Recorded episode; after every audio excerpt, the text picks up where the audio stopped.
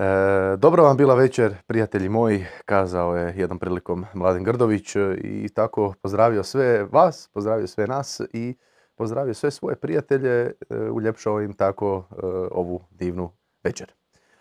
Ponedjeljak je, vrijeme je za još jednu tribinu, vrijeme je za još jedan naš specijal ponedjeljkom, kako to volimo nazvati. Danas se bavimo ponovno tri teme, tko bi rekao, dobro, prošli tjedan je bilo četiri, ali danas ćemo to skratiti na tri, jer Kalahario je kviz do deset negdje, pa da se stigne još i malo ovaj, okrijepiti nekim osvježavajućim sredstvom. Dakle, danas 19. kolo Supersport Hrvatske nogometne lige, to nam je prva tema kao i uvijek, odnosno kao i uvijek Hrvatska nogometna liga, ali danas specijalno samo za vas 19. kolo. E, malo ćemo se pozabaviti prošlo tjednom utakmicom tjedna, to je bila Napoli Roma gdje je Napoli napravio ogroman iskorak ka osvajanju titule, te malo ćemo pričati o tenisači, malo o Đokoviću, o najvećima, o najmanjima, pa ne samo o tenisu, već ćemo se dotaknuti ovdje i košarke i nogometa i ostalih inih sportova. Josipe Kordo, dobar ti večer. Dobar večer, Zizi. Nadam se da je bilo onda spot smišljanje ovo sa Grdovićem ili, ili si ipak razmišljao malo prije? E, e, moram priznati, evo, već neko vrijeme se pokušavam sjetiti kako ide pjesma e, ne mogu se više sjetiti kako ide pjesma i onda sam shvatio da, da bolje da ne bude to uvod jer ne znam je li dobra večer, ne mogu sjetiti više koja je pjesma, pa se sjetio ove.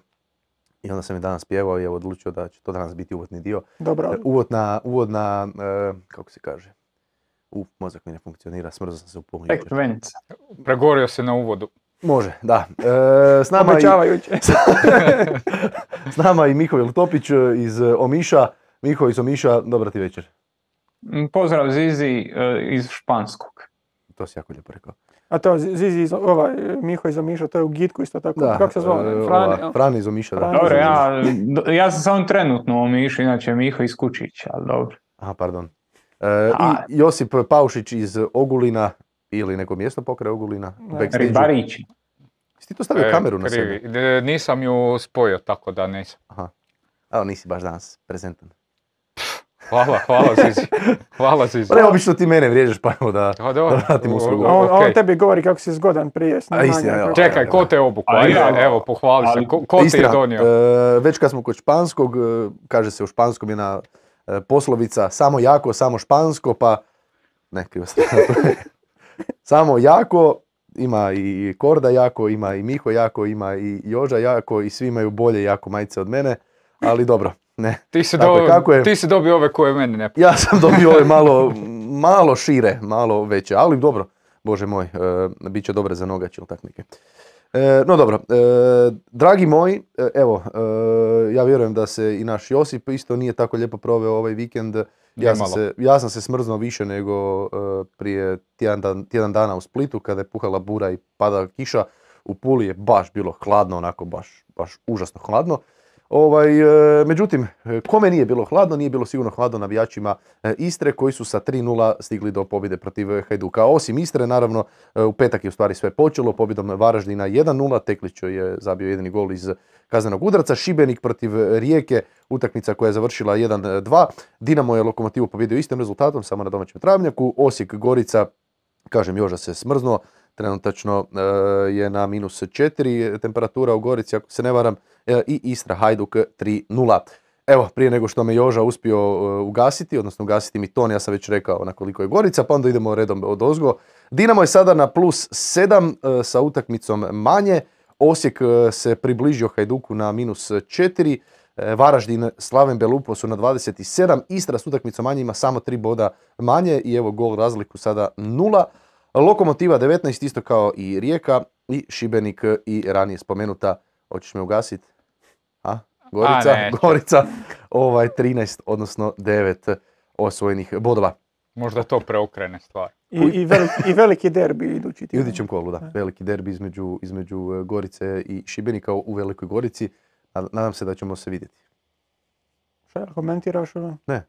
Ne, ne, doći ću. U, u potencijalnu maglu. Ne, doći ću dva. provjeriti. Evo da. Uf. Dobro, tri utakmice, ali tako još? Da. Onda dobro. Možda neko sunce bude. E, dobro. E, e, što se tiče samog vikenda, više manje bez nekih E, više manje bez iznenađenja. Jedno je bilo, naravno Istra je e, razmontirala Hajduk sa 3-0. Međutim, krenut ćemo, ajmo krenuti nekako s utakmicom ovdje u Zagrebu. Dinamo Lokomotiva, kako to nazivaju zagrebački derbi. Utakmica koja je bila vrlo zanimljiva. Zašto? Ristovski je kao prvo zabio gol u 35. minuti za 1-0, Ristovski ne zabija golove. Pivarić u 64. zabio za 2-1, iako se činilo da nije, jer je lopta prošla kroz mrežu. E, to je već drugi gol ove sezone takav, Krstanović je zabio jedan, Ante Aralica prije, ne znam, 5-6 godina, Dugopolje, uf, Dugopolje, Dugopolje e, Lučko, neko će mi sad, e, da, krivo sam vjerojatno rekao, ali dobro. Isto tako gol koje, lopta koja je prošla kroz mrežu, te crveni karton Josipa Mišića u 83. minuti, vrlo par zanimljivih stvari. Dinamo je opet krenuo furiozno, pričali smo to prošli tjedan, opet ajmo reći jako, tri puta pogodio okvir gola u prvom poluvremenu, i onda opet nekako ta e, noga sa, sa gasa je pala u drugom poluvremenu i u tom drugom poluvremenu čak je lokomotiva, gledajući statistički, bila podosta bolja. Je, pa mislim, baš kad pogledaš to prvo polovrijeme, to je trebalo biti polovrijeme u kojem je Dinamo riješio utakmicu. Mislim da, da je i izjave poslije utakmice da je i trener lokomotive bio svjestan toga, ali mislim svi koji smo gledali tu utakmicu vidjeli smo da je Dinamo stvarno trebao ono tipa realno tri razlike voditi u tom trenutku. E, na kraju nisu uspjeli postići te pogodke, lokomotiva je izmiješala. Kako su napravili tri izmjene, mislim, na polovremenu, uveli su ono, u, praktički ono, pola nove ekipe i to je puno bolje izgledalo u nastavku, ali ono, na kraju jako im je malo nedostajalo da ona situacija gdje je Cipetić uletio iz drugog plana, gdje je praktički išao malo iskosa jedan na jedan, E, da, da poravna rezultat i onda bi opet trebali pričati nekako o toj krizi u Dinamo, dvije utakmice za redom da su ostali neriješeno, a realno trebali su sve riješiti u prvom poluvremenu. E, da, osim tri e, pogođena okvira gola u prvom poluvremenu, posjed, evo, 64-36, gledajući samo prvo poluvrijeme, udarci 10-1, 5-0 u okvir, a onda drugo poluvrijeme, dakle samo drugih 45 minuta, Lokomotivin posjed 51-49%, udarci za lokomotivu 7-2. E, Dinamo je zabio za 2-0, lokomotiva za 2-1, pa prilika Cipetića za 2 plus e, crveni Mišića. E, nekako sam razmišljao, Dinamo više nema Europu, nekako možda, možda je to jedan od razloga nekakvog sporijeg ulaska u prvenstvo, ok, nema još ni Oršića niti Petkovića, ali sada kao da plove na tom nekom plusu koji imaju ispred Hajduka, ispred Osijeka i kao da su već sada krenuli odrađivati posao svom kraju. Mihovile? Pa ono, mislim da je Dinamo ovaj put stvarno odigrao puno bolju utakmicu nego protiv Gorice. Ovo što smo rekli u prvom poluvremenu, Dinamo je jako dobar. Dinamo koji je napadao, Dinamo koji je imao i Baturino koje smo zadnji put pričali. Dinamo koji je pa, s priličnom lakoćom prolazio taj vezni red u kojem je bio Art Smakaj koji nije još na razini prve HNL, tražio se, Bez ikakvih problema se iza njegovih leđa nalazio i Baturina, i Ušec, i Josip Drmić je dolazi u taj prilaz. Tako da to prvo poluvrijeme, što da kaže da je Cipetić na kraju izjednačio, opet bi se pričalo kriza u Dinamu, ali realno Dinamo je prebio lokomotivu u prvom poluvremenu. Znači bio je osjetno bolji i to je razlika u odnosu na utakmicu protiv Gorice, protiv Gorice ni blizu, ni blizu te dominacije. Tako da ono, meni ovim stavljam velik plus na, na to što je Dinamo odradio usporedbi sa prošlim kolom, a sada se konkretno osvrne na tvoje pitanje, e, Dinamo je u prvi dio sezone uša spori. Tada isto bila Europa. Sjetimo se Škupija, spašavanje vojnika Ante, e, neuvjerljive utakmice, hvatanje ritma. Jasno da ta prednost iz prvog dijela je obilna, ta prednost je vrlo, vrlo, e, kako se to kaže, vrlo te puni nekakvim samopouzdanjem da ti znaš da možeš odraditi taj posao, ali mi se ne čini da je Dinamo još uvijek u tom modu autopilota, pa idemo sad riješiti riješit ligu do kraja, nego da se dogodio nekakav impuls u odnosu na ono što se dogodilo protiv, e, protiv Gorice. Znači, ne, ne bi se složio skroz s tobom do kraja da, da, da ono odrađuju posao, iako imaju prilično prednost. Znači nije, nije poanta hoće li Dinamo biti prvak ili neće. Poanta je u tome je li Dinamo sad u ovoj fazi došao do te, do te razine ono, autopilota da samo odrađuje utakmice. Stvarno mislim da još nije i da o tome možemo pričati tek u onom zadnjem krugu, da, da je da je prije Gorice, da se, prije, prije lokomotive da se razgovaralo u slučajnici da se to ne smije izgubiti. Da, i mislim kad usporediš s prvom utakmicom, u ovo je bilo ipak, e, ono, ok, govorili smo o Baturini koliko nedostaje možda nekakav takav kreativac kad usporediš sa utakmicom protiv Gorice. Ovdje je bilo više prostora, to što je Miho govorio iza leđa lokomotivine, vezne linije i ono, puno više prostora za njih, ali kad imaš u nekakvom dobrom ritmu Špikića koji stalno ulazi u samo završnicu, Ivanušeca koji je bio ono, blizu nekakve svoje ono, putanje gdje ga želimo vidjeti, Baturina kojeg smo naglašavali kao nekakvog kreatora, to puno bolje funkcionira prema naprijed. Mislim, generalno meni se, kad, kad su upareni Kulenović i Tuci, eh, ne, ne znam, imam osjećaj da guše jedan drugog. Od Kulenovića se ne dobije ono najbolje što, se, što, on, što on radi, često se mora izvlačiti da je, jer Tuci ostane u toj, u toj nekakvoj zoni e, centralnoj gdje bi Kulenović trebao osvajati te lopte ili ono, bar dobivati te zračne duele ili suprotno i nekako zagušavaju jedan drugog. Kad je Ali ušao još plus Miličević isto jedan igrač kojeg bi vrlo vjerojatno uvijek držao u prvoj, u prvoj postavi jer ostaje ostati ta njegova prijetnja e, centaršuta i stalnog priključivanja napadu kad se to nekako sve e, ukomponiralo, lokomotiva je izgledala puno bolje, jer e, za mene Kulenovi, Kulenović i Tuci su nekako presličan profil napadača, preslično, preslične stvari rade, a imat dva nazovi targetmena u 2023. nije baš idealno. Pa bio taj, bio taj protivnik Dinamo, Gorica ili neko treći. Da, e, Tuci je, ako se ne varam, jako visok kaže Sofa, 1,91 m, meni se čini puno veći, ali dobro. E, e, Dinamo, osim, ok, Dinamo je pobjedio, Lokomotiva je izgubila, ali Dinamo je izgubio e, jednog, ovog, jednu kariku ovih dana, eto, pa ćemo se odmah prebaciti na pitanje prvo. Lokan SB kaže, pozdrav, mislite li da je cijena koju je Dinamo dobio za Lauricena realna? Je li mogao, trebao dobiti više ili je ovo previše za njega? E, Dinamo je dobio 3 milijuna eura plus 20% od idućeg transfera za 26-godišnjeg Lauricena. Pa evo, mi smo mogli ja prvi, rekao bi da je to sasvim ok cijena. Mislim za, za igrača koji je dosegao nekakav svoj, neće reći vrhunac, jer postoji ta stvar da uđeš u formu, da igraš kontinuirano gdje bi on sigurno bio kvalitetniji, ali došao je negdje do, do razine gdje neće ostvarivati više takav napredak kao mladi stoperi koji, primjer, ne znam, uzme šutala ne kvalitetom, nego jednostavno koliko će on još napraviti iskorak. I kao neka, neki igrač koji je bio ono, više manje treća opcija, možda i četvrta ako uključimo i Boška Šutala, 3 milijuna eura dobiti za, za njega i mislim da je, da je više nego ok.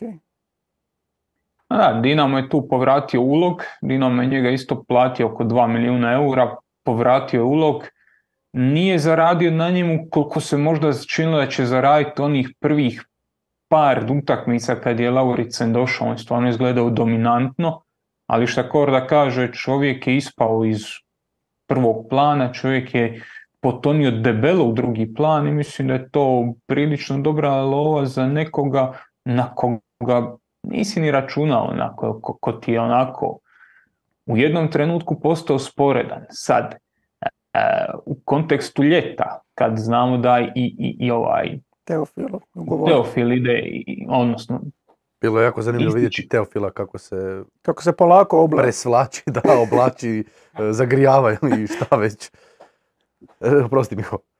Ne, slažem se. Bilo je vrlo zanimljivo vidjeti Teofila koji je bio jedan od nositelja momčari kako on treba ući u igru, a vidno mu se ne ulazi, treba izgubiti tih 20 sekundi, ukrast vrijeme i on zna da to nije neka fešta i ono, oblači se 300 godina, ali da se vratimo na Dinamo u situaciju sa stoperima, ona je u ovom trenutku apsolutno pod kontrolom, jer imaš e, šutala Josipa, šutala Boška koji je na oporavku, imaš E, Dina, Dina Perića i onda još ko nekakav taj dodatni šalon, imaš Teofila koji je tu svom kvalitetom iznad lige, koji je, e, ja znam da, Dinamovci njega već dugo vremena gledaju mrko i da, da nema više ugled kakav je imao među navijačima, ali objektivno gledano on je za HNL stvarno klasan igrač i, i sad je Dinamo u situaciji da ima dva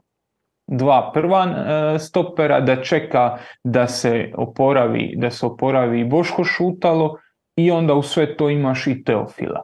Šta će biti na ljeto gdje ti očigledno treba to stopersko pojačanje, hoće li to biti Mamićev miljenik iz Ciriha ili će biti neko drugi, o tom potom, ali mislim da u kontekstu Lauricena da tu nemam baš puno o čemu razgovarati. Da, mislim čak i ono u kontekstu nekakvog uskakanja, ako bude potrebno i Ristovski može odigrati na HNL razini, pogotovo protiv slabih suparnika bez, bez problema na stoperu. Da. E, ok. E, definitivno utakmica koja je odjeknula, koja je odradila e, najveći dio posla po pitanju e, novinara i čitanja i gledanja i praćenja je bila ona jučer e, između Istre i Hajduka.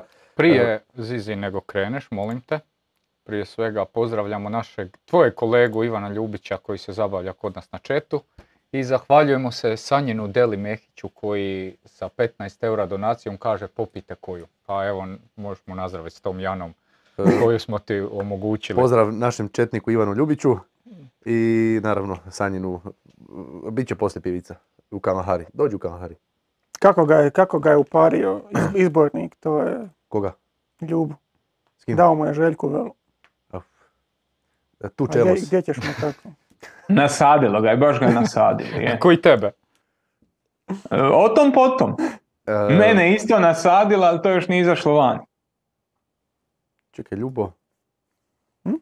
A niš, o, Prendljak je, pardon. Ne, gledam, e, nismo se danas vidjeli, pa nema veze. E, evo vidiš kako. Te oči, e, ne, Goddamn Eyes, koji je to film? Te oči, te proklate oči, koji je to film? Ajde, ajde, koncentriraj se na, na, na, na posao. Znam, znam mim, ali ne znam koji je to film. A, da, da, da, da, da, da, da, nema veze. Dobro, ajmo dalje. Čak mislim da je serija, ali možda i nije, ne znam. Ajde, ajde, ajde ti. Game of Thrones možda. Ne, nije, Nije, ne, pa kakav kakav Game of Thrones, ajme, ne, ne, ne, da, da, jo, fuo sam, ali dobro, nema veze. Nešto je loše uglavnom. Uh, sad će se nakačiti svi. dakle, Istra Hajduk 3-0, Erceg Galilea Erceg, e, utakmica u kojoj je Istra odradila fenomenalan posao, Hajduk je krenuo solidno, e, prvih 20 minuta čak i taj njihov pressing je izgledao dobro, konkretno, korektno, ali poslije se sve raspalo i Istra na kraju u stvari lakoćom izlazila i dolazila do svojih prilika i, i, i golova i, i svega što se na kraju sve dogodilo. Mihovile, ti si nam nešto pisao.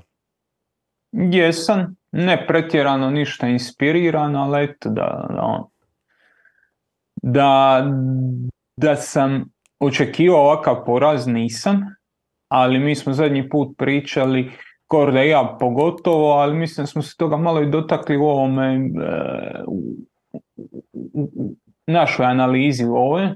Pričali smo o tome da Hajduk u nekakvim momentima igre ima jasne jasne ideje kako doći naprijed, da te ideje mogu biti bolje, lošije, uigranije ili neugranije, ali Hajduk ima trojicu u zadnjoj liniji, ulazi u sredinu i sredine izde na, na bokove i onda puni loptama e, kazneni prostor u koji dolazi ba, dva napadača i bar još jedan veznjak. E, sve to je bilo vidljivo i u, kako se zove, u, u Puli, i opet je Hajduk krajem prvog poluvremena imao desetak 15 minuti gdje se ok taj ritam držao, gdje je napadalo se, gdje se došlo do momenta da Hajduk kroz taj kraj prvog poluvremena stvara šanse. I onda je to jedinih 15 dobrih minuta Hajduka, ostatak utakmice je bio onako ispod prosječan jer se dolazi do tog što smo pričali zadnji put i što smo pričali, ljudi će se toga sjetiti e, o, o, u onim jednim od prvih Valdasovih utakmica. Hajduk nema zadnjeg veznog. Hajduk se jako loše nosi u situacijama kad je zadnja linija visoko i kad moraš ulaziti u pritisak. E, to nije funkcioniralo. To nije funkcioniralo protiv Šibenika. E, taj, u tom momentu je pressing bio najlošiji dio, e, najlošiji dio igre. Dogodilo se da je ista stvar se e, ponovila i protiv Istre, ali Istra u sredini ima tri sjajna igrača, ima Fakunda Caceresa koji je brutalno kvalitetan igrač u izlasku iz pritiska, koji je brutalno kvalitetan igrač u e, traženju prostora ispred sebe, tako da kad bi on oduzeo loptu ili kad bi ta lopta došla do njega, ono što je Krolo napravio e, Grgiću u utakmici e, protiv Šibenika prije prvog gola, on se događalo praktički non stop. Izvuče taj pressing, navuče ga na sebe i odigrava lopte lijevo i desno u, u te nekakve džepove prostora gdje onda i Petrušenko i, i u ostalom čitava ta prva linija prva linija Istre napada prostor, jako dobro čuvaju loptu, nisu direktni, ne idu dugom loptom naprijed, nego dolaze kroz kombinatoriku i to je kvaliteta koja, koja Istra ima, to je to ono što razlikuje Istru od Šibenika recimo, a Hajduk je pokazao da je to problem s kojim se mora nositi jer pričali smo i prošle godine o nedostatku tog zadnjeg veznog koji može pokriti širi prostor. Marko Fosati to nije, on čita igru ok, solidno, ali ne može, nema brzinu, nema agilnost da pokrije široke prostore. E, po meni, Grgić nije zadnji vezni, Krovinović nije zadnji vezni, Kalik nije zadnji vezni, a pogotovo kad forsiraš to da jedan od njih trojice još ide u napad, onda imaš ogromnu količinu prostora koju, koju napadači, koju e, taj zadnji vezni treba pokrit. I kad imaš u zadnjoj liniji Borevkovića i e, Simića, koji su objektivno u tom, u tom segmentu lošiji od Eleza i Avazijema, koji su tu, amo reći, kvalitetniji u tim, u tim postavljanjima, onda se ovo dogodi što se dogodilo. Sad, šta dalje, kako dalje? To nije pitanje za mene, to je nešto što se, što se e, Leko mora sjest sam sa sebom i dogovoriti. E, može li Hajduk igrati taj pressing, u ovakvom stanju mislim da ne može, mislim da tu treba pojačanje na, na zadnje veznom, da tu treba više mobilnosti u, u stoperskoj liniji, odnosno više tog iskakanja prema naprijed. Je li rješenje sa hiti na boku, dotaknut ćemo s toga malo kasnije, ali sto puta smo pričali koliko se meni ne sviđa kad recimo crveni karton kad se dogodi. Pa onda momčad koja, se koja ima deset igrača se brani i šta radi trener e, igra, e, trener momčadi koja napada vadi bočnog da bi stavio još jedno krilno. Pa kao mi ćemo s krilnim igračem tu, on je bolji u napadu. Je, Sahiti je sigurno bolji u napadu od Mikanovića. Ali Mikanović je pravocrtan igrač, on je igrač koji dolazi na centaršut, igrač čiji centaršut je prosječan ili blago ispod prosječan, ali on dolazi u situacije da on to nabacuje i volumenom, uh, volumenom kompenzira manjak točnosti. Sahiti ne dolazi u takve situacije i mislim da je to bilo vidljivo i na ovoj utakmici daleko od toga da je to presudno, ali to je meni jedna od fascinantnijih stvari vezani uz Hajduku. Možemo pričati i o trenerima, i o sportskim direktorima, i o direktorima u marketingu, i o presjednicima, i o, i nadzornim odborima. Nekako ima osjećaj da svi koji dođu, pogotovo ako su tu nekakvi domaći koji prate Hajduk, a ne stranac koji je došao odraditi posao, da svi oni imaju potrebu sad sve početi iz početka, da nemaju da nemaju taj osjećaj se nastavljaju na nešto, nego evo, svi prije mene su bili budale, sad ću ja vama pokazati kako se to radi. Nekad su stvarno u pravu, nekad, ne nekad, nego dosta toga se radilo krivo, ali nije se baš sve radilo krivo. Nisu, kad ovo vratiš unatrag, nisu e, Mislav Karoglan, Valdas Dambrauskas i e, Jens Gustafsson, nisu to treneri koji nisu željeli igrati presti Sva trojica, a ok, uh, ovaj, Mislav nešto manje, ali ova dvojica su u momentima pokušavali igrati taj pressing i shvatili su da to ne ide baš tako, da moraju zaštititi ta, taj prostor između e, napadačke linije i obrambe. Pristali su na nekakve kompromise.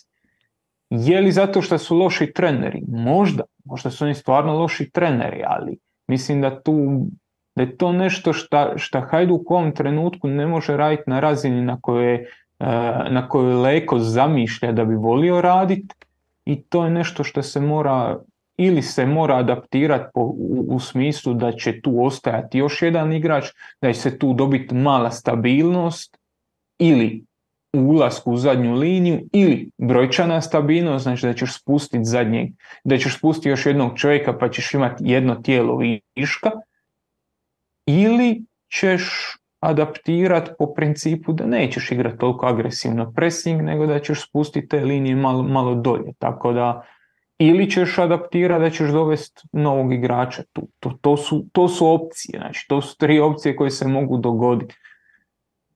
Ja ne vidim u ovom stanju da je to održivo, da će Hajduk recimo protiv Rijeke igrati ovako i da opet neće popiti dvije, tri kontre. Dobro. E, prvo digresija jedna da ljudi ne misle da kor da ja spavam ili nešto jer vidio sam nas kako izgledamo. E, Joža nam je, hvala našem Josipu, na, ovaj, stavio ekran na pod pa onda gledamo Mihu na podu pa ispada ko da, ovaj, ko da spavamo. Ali dobro, e, vratimo se na glavnu temu. Nevjerojatno odgovorio si na sva pitanja naših Patreona, Sulejmani Pa pročitao sam ih, spremio sam, spremio sam to, to izlaganje. Podržao je govor. da, da, tako da evo neću... Ne, spremio sam izlaganje, to što je... Ajde, evo, evo, u stvari San Marko ima jedno pitanje koje nisi spomenuo. Koliko od 1 do 10 Leko podsjeća na Tudora i zašto baš 11? I onda ide ono klasično. Da se razumijemo, mislim da je Leko vrhunski trener i sretan sam što je došao, ali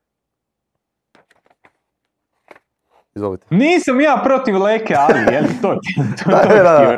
Ja navijam, ja sam, ne, kako ide, navijam za nekoga, ali, onda ide dalje. Nisam ja protiv Mamića, ali. Da.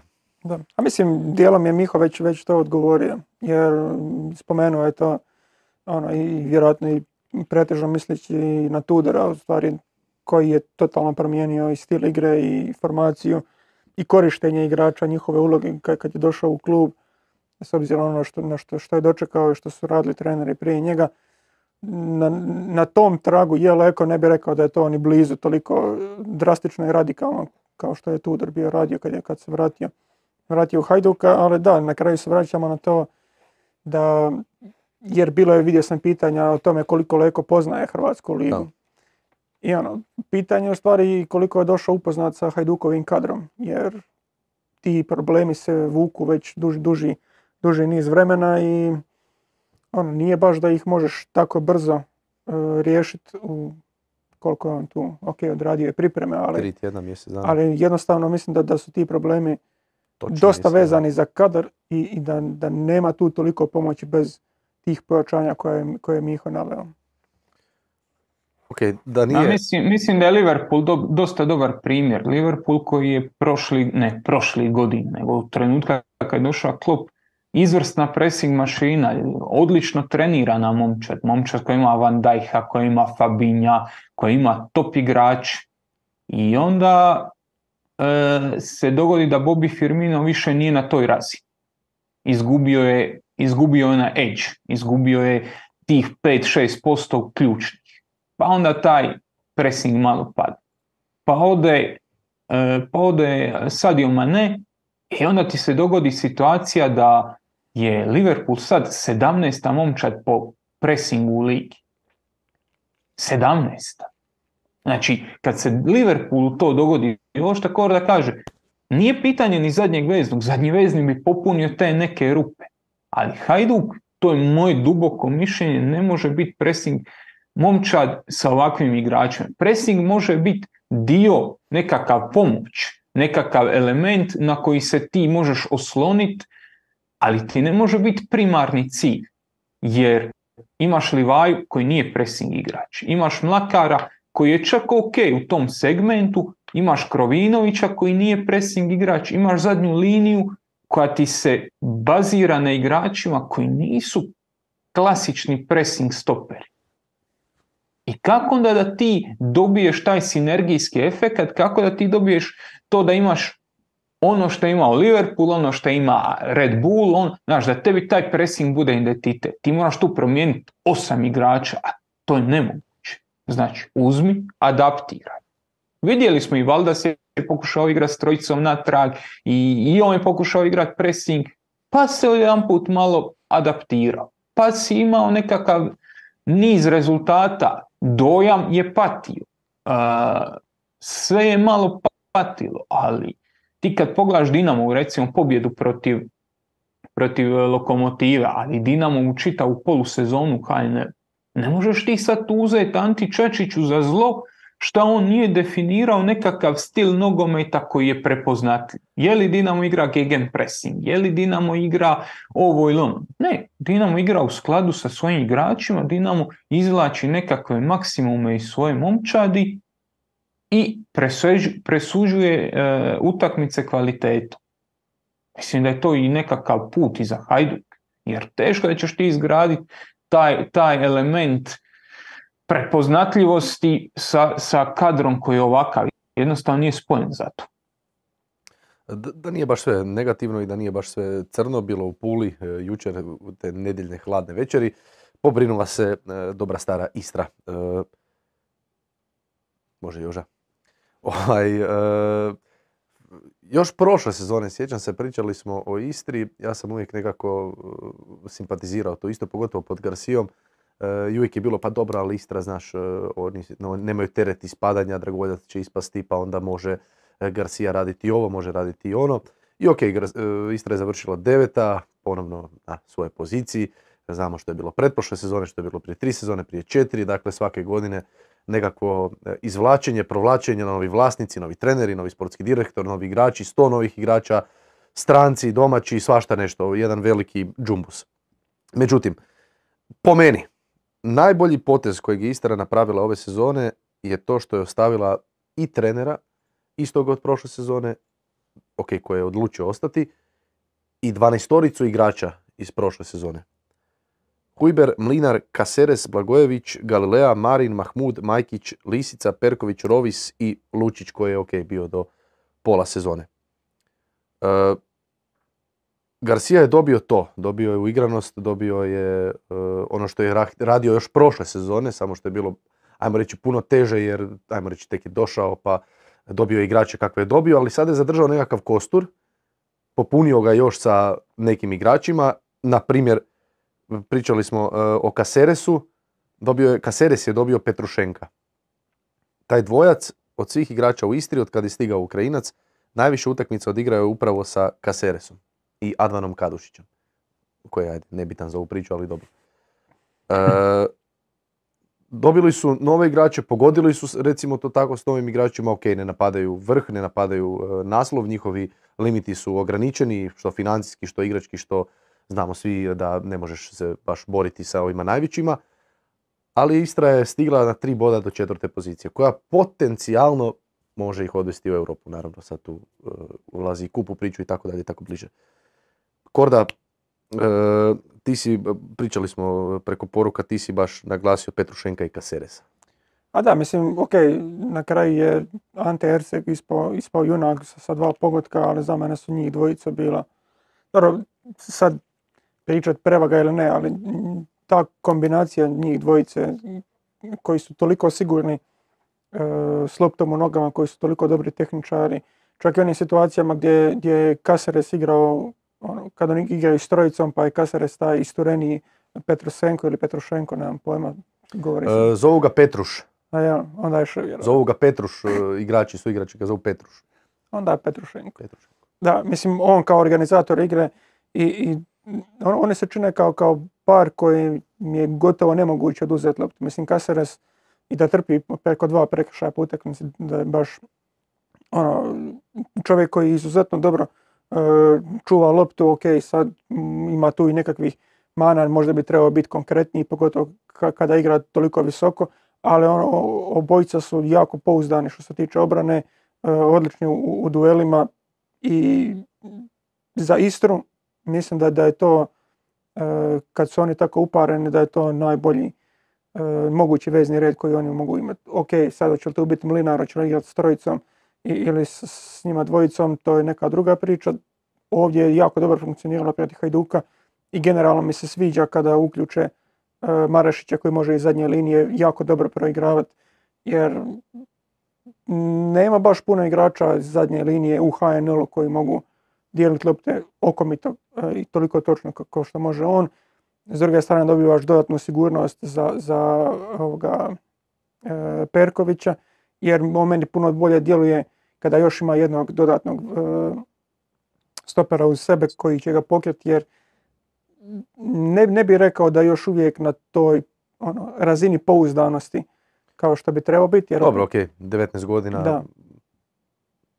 Da. Sve, sve u redu, ali kažem, ono, jo- još, još mu treba tih utakmica, očito, iako i prošle sezone bio praktički starter. E. I ono, od, od svih njih e, si nekako dobio najbolje u ovoj utakmici. Ok, s druge strane, slična ta ekipa, dok je nešto izmijenjeno gore, igrala je protiv Rudeša u kupu pa ispala. Da. Tako da ono, ima, ima to ono, dvije strane klackalice, ali mislim da u utakmici protiv Hajduka da je Istra pokazala stvarno ono najbolje, najbolje svoje lice.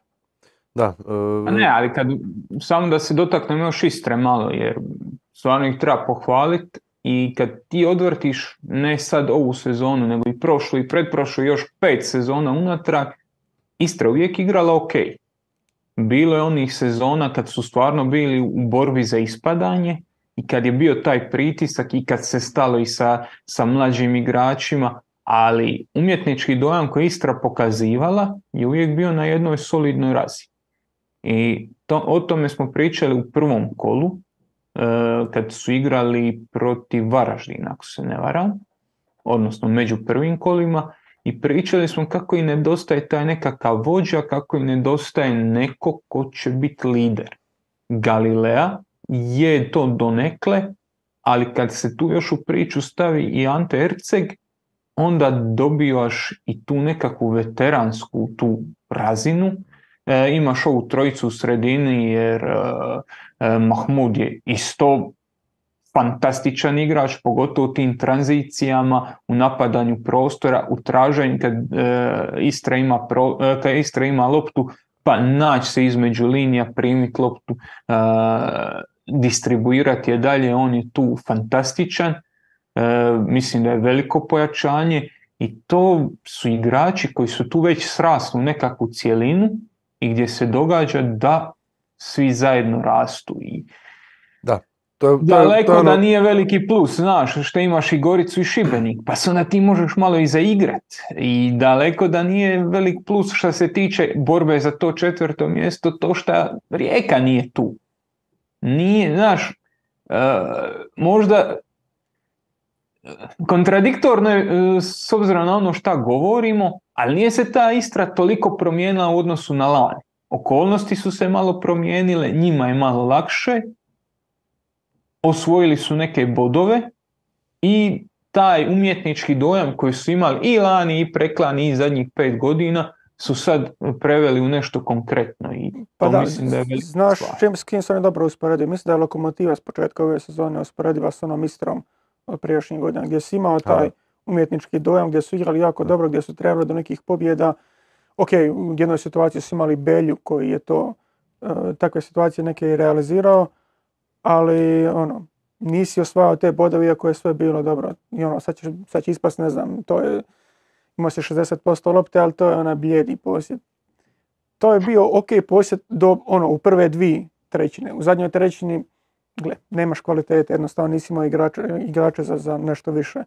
Sada, ono, koliko god e, Erceg bio veteran, koliko god bio već, koliko ima, 33 33. godine, da i ozljeda koljena ozbiljna i- iza njega, možda on nije igrač više za Hajduk, Dinamo, Osijek i takve ekipe, ali tijekom ove sezone je ozbiljno pokazao da ima šta reći za, za ove manje ekipe u HNL.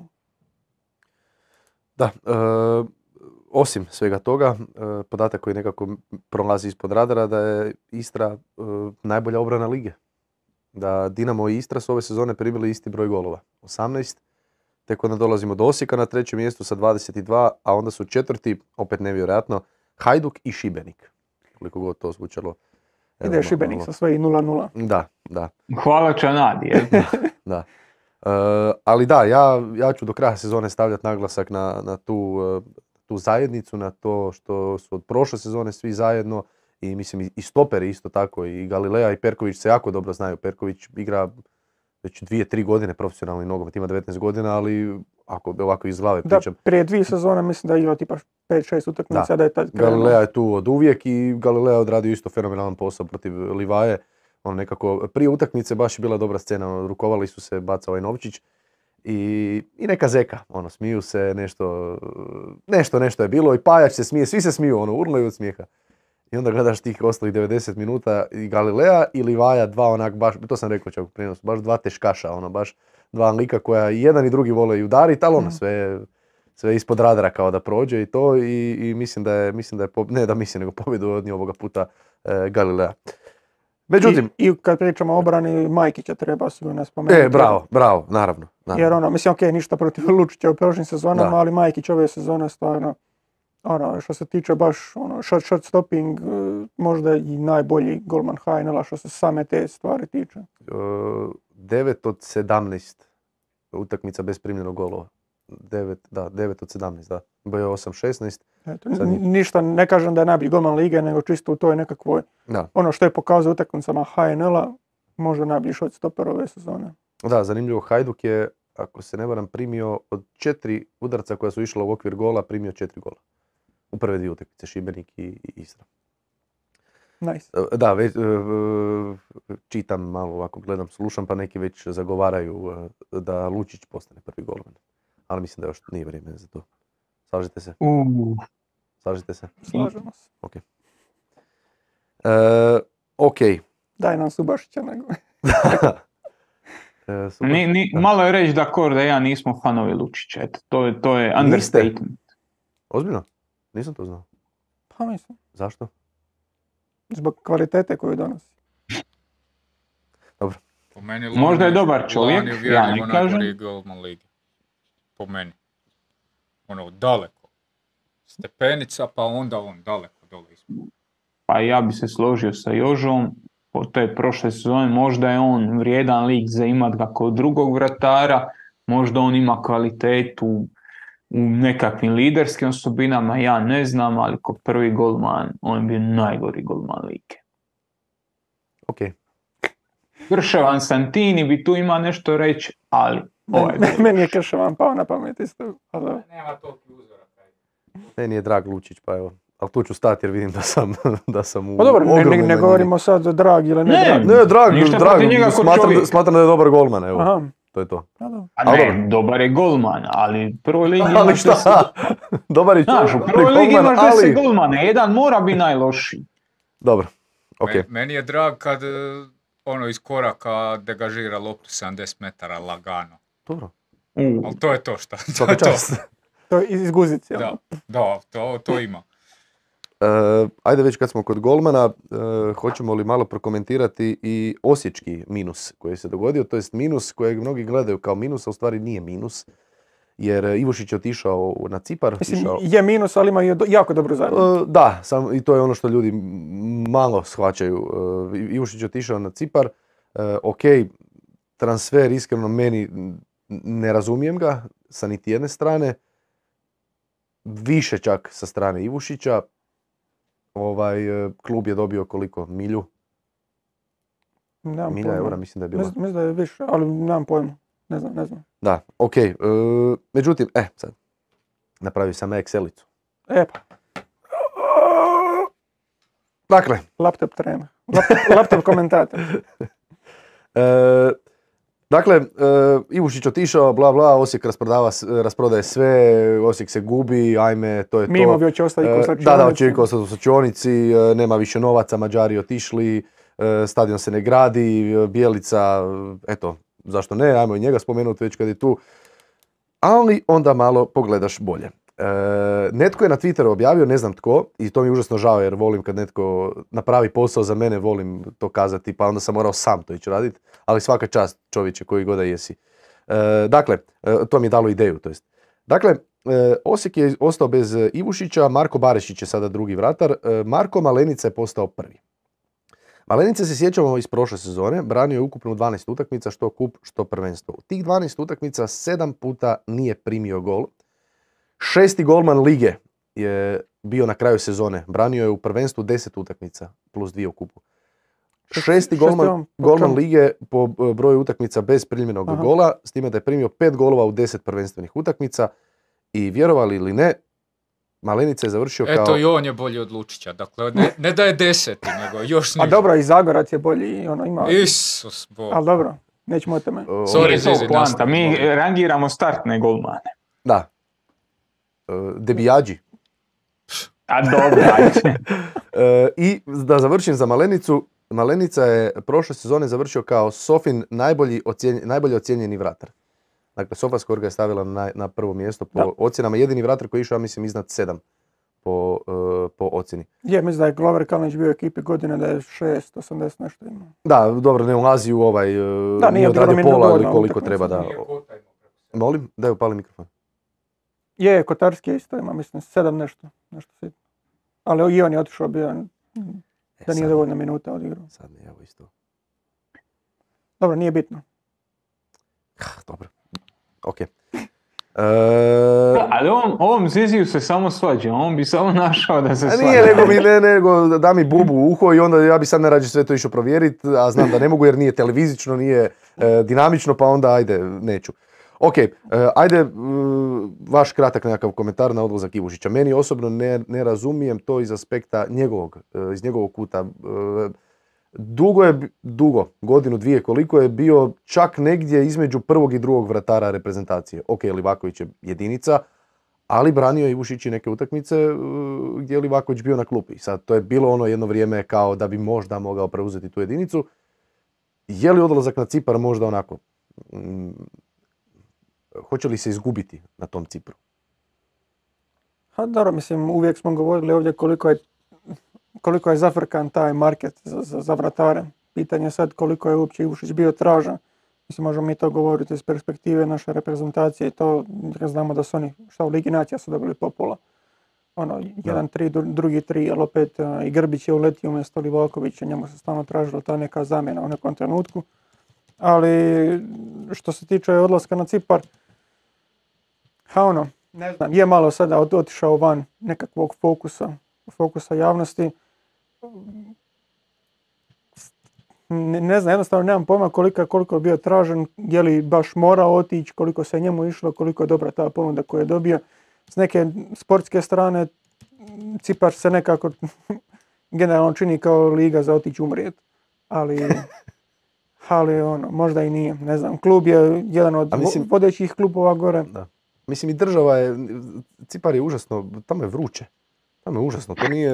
Zato kažem, to je Florida. A, pa da, nije Samo baš ono, iz- izgleda onako sve to lijepo, divno, krasno, ali nije baš ono, kad ljeto zaprži preko 45 stupnjeva, b- tko je igrao sa Cipranima sada zadnje? Dinamo je igrao s nekim, ja mislim, u kvalifikacijama ili netko. Nebitno, pa je baš bilo, pa je baš bilo govora puno o tome, kako ono, sve je to divno, krasno, ti si kao na tom Cipru, ovo, ono, sve to. Ali, stari moj, prek ljeta kad za, zagrije na 45, pa nije da si baš, e, ne znam, da je neku lijepu državu, Španjolska, evo, znaš, ono, pa ajde. Znaš, plažica neka, pa ono, ljeto je, pa lijepo je, pa nije toliko možda vruće ili tako nešto. Miho, ti nešto? bio na Cipru? Ne. Cipar je isto lijepa država. E, tako da ono, mislim da nema, nema previše razlike između Španjolske i Cipra što se tiče toga, ali... e, Da, govorimo tem- ne, govorimo o temperaturama. Ma, kad zaprži ljeto i kod nas je 40 stupnjeva. Isto ti ali je bio u Španjolskoj. U Šibeniku ili na Pafosu. Ali si u Španjolskoj, igraš za neki španjolski klub. A ko je god bio na tom pafosu rekao da je to raj na zemlji. Je tjedan dana. Ma, Daj se složite sa mnom. Klafurić, Dejan Klafurić, oni su tamo radili, oni su njih zatvorilo u koroni, diš bolje. A na klimi. E. Ne, ne, dobro, ok, govoriš na, za ljeto, ali Zašto ostatak nikad godine. niko se neće složiti sa mnom u vezi A ničega. zato jer svi vole Pa ići na recite da je vruće, pa Cipar, svi vole otići jedan je dana, dva tjedna na, na tu- turistički. Ok, ljeti je vruće, ali ostatak godine ti je E. non stop lijepo vrijeme. Ali čekaj, ali u ono, Hrvatskoj ljeti hladno. Nije. Ali si u Hrvatskoj. A, tup, tup, tup. Ali si u Hrvatskoj! Doma si! Redu. Ne znam o čemu pričamo. Ajmo prokomentirati e, Mihovile, ajmo se resetirati. Sa sportske strane i Da. Vušić. Mihovile, e, kako komentiraš prelazak e, Ivice Vušića u Ciparski Papos? Pa drago mi je što ste mi postavili to pitanje, kolega Zizi. Mislim da je to iz sportske perspektive jedan loš potez za Ivicu Ivušića. Mislim da će se on stvarno izgubiti u kontekstu reprezentacije, Yes. Jer ono, daleko od očiju, daleko od srca. Kad si u HNL-u ti ipak zadržavaš neku razinu relevantnosti. E, recimo Kotarski je dobra priča, dok je čovjek bio u Gorici, bar se negdje po nekakvim komentarima, po nekakvim... e, Labrović je bio treći golman reprezentacije. Pa Labrović je bio treći golman reprezentacije, ali konkretno kažem za... za Da, o kome se više ne priča, da. šuškalo se, bar se šuškalo. Sad čovjek brani jako dobro u pauku, koga briga? Znaš, ko priča o tome? Niko. Joža dođe sa sjetom, kaže joj, Pa mislim, to je to. ne samo oni, evo, doslovno kad si sad spomenuo Pauk, Mišić je igrajući za Pauk bio najboljih 11 Grčke lige, a u istom tom trenutku je Levaja igrajući za AEK bio najbolji igrač lige. Da. Koga briga? A to je, rekao je, bi- bili smo na dodjeli nagrade najboljeg igrača prošli pretprošli tjedan, Mhm. ovaj, te komove, pa, e, pa je novinar baš nekako potencirao to. "A, Znaš, ali baš kad si došao u Hajduke, onda si sve ostvario, ali baš kad si, znaš, ono, kad se vratio u Hajduke, pa onda je tu sve krenulo. I onda je na trenutku malo onako iznerviran, rekao, pa dobro, igrao sam ja u Grčkoj dobro, samo što tu ligu niko ne prati ovdje, pa onako, Da. sve je prolazilo ispod radara. A u suštini Tako će, da. e, i tako će i, da. i Ivušić i, i, i, i, i kao što ste rekli i Kotarski, koji je, mislim, prvi vratar u 21 reprezentacije. Tako da nije, nije neki no name. Mi kad pričamo o, o Ivušiću, mi moramo pričati o financijskom e, aspektu Da. koji je sigurno bolji na Cipru nego tu. Mi moramo pričati o tome da ima 28-9 godina, to je faktor i moramo pričati o vratarskom tržištu o kojem smo već pričali nekoliko puta, ali vratari se ne prodaju, vratari se ne trguju. Ti ako si stoper ili bek ili napadač, puno veća vjerojatnost da ćeš napraviti transfer nego ko vratar. Tako da ono, nije baš da se očekivalo da će uh, Ivušić otići još deset puta. On je vjerojatno dobio tu ponudu i nekako je procijenio da je vrijeme otići. Iz konteksta Osijeka, ja se slažem da je Malenica jako dobar golman. Ja Malenicu cijenim ko iznimno uh, dobrog golmana, ali mislim da je Osijek tu izgubio. Mislim da je Osijek za relativno mal novac ostao bez prvog vratara, bez kvalitetnijeg vratara, jer koliko god Malenica bio dobar, Ivušić je s razlogom bio ispred njega. I Ivušić je bio neko ko se nametao kao lider. Malo tiši čovjek, sve to stoji, ali svi koji ja znam da su Osijeku, oko Osijeka, oko kluba, jeli, su svi govorili u superlativima o njemu. To je čovjek koji se jako dobro prilagodio životu tamo i koji je bio jedan od temeljaca te momčadi. Na ovaj ili na onaj način. S kojim nikad nije bilo problema, šta se za neke druge istaknutije igrače ne može reći. Oni su tu i tamo radili probleme i u klubu i u odnosima sa ovim, sa onim, sa on. On nije, on je bio čovjek koji je, koji je nevjerojatno stabilan lik i mislim da je Osijek izgubio tim. Daleko od toga da mislim da, da Malenica ne može braniti prvu ligu. Nije to poanta. Ti jesi u pravu kad kažeš da je on dobar golman. Ali mislim da je Ušić e, iznimno, iznimno bitan za, za, za, za, ovaj, za momčad i kad pričamo, sad ćeš se tim dotaknuti ostalih, e, ostalih odlazaka, mislim da to nisu baš bezopasne stvari. Da, ali evo, sad kad si spomenuo Ivošića, mislim, za mene tri najbolja igrača e, Osijeka su Ivušić, Klein Hešler i Belja. Da. Ivušić je naj, za mene bio imao najveću ocjenu. Ko je sad najbolji igrač Osijeka? Koga bi Nije rekli? Nije Caktaš.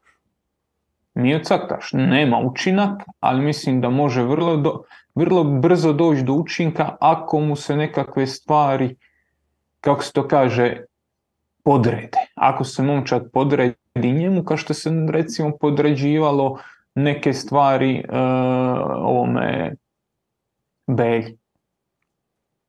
Konkretno mislim i na Mjereza i bla bla bla. Dobro, da. I na Kleinhischlera, dosta toga se podredilo. Mislim, E, pod- pod- mislim da Mio Caktaš može donijeti taj učinak, da to, to nije sporno. On i prošle godine ima koliko sedam golova i tako nešto. Ma i sad je on na odličnim prosjecima kad ti vidiš njegove minute koliko je odigrao, koliko zabija. A sad, onda dolazimo do onog problema Mije Caktaša oduvijek. Mio Caktaš kad zabije gol, to je to. Znaš zašto si ga stavio, on se našao na mjestu gdje ludom čovjeku ne bi palo na pamet da se nađe, našao, zabio gol i sve. Onog trenutka kad ne zabije gol, on je najnekorisniji igrač na utakmici. I to je njegova prednost i njegovo prokletstvo. To je čovjek koji će ti na svoju inteligenciju, inspiraciju, nazovi to kako god ćeš donijeti 10 bodova u sezoni, ali je li možeš zapravo graditi igru na njemu? To, Da.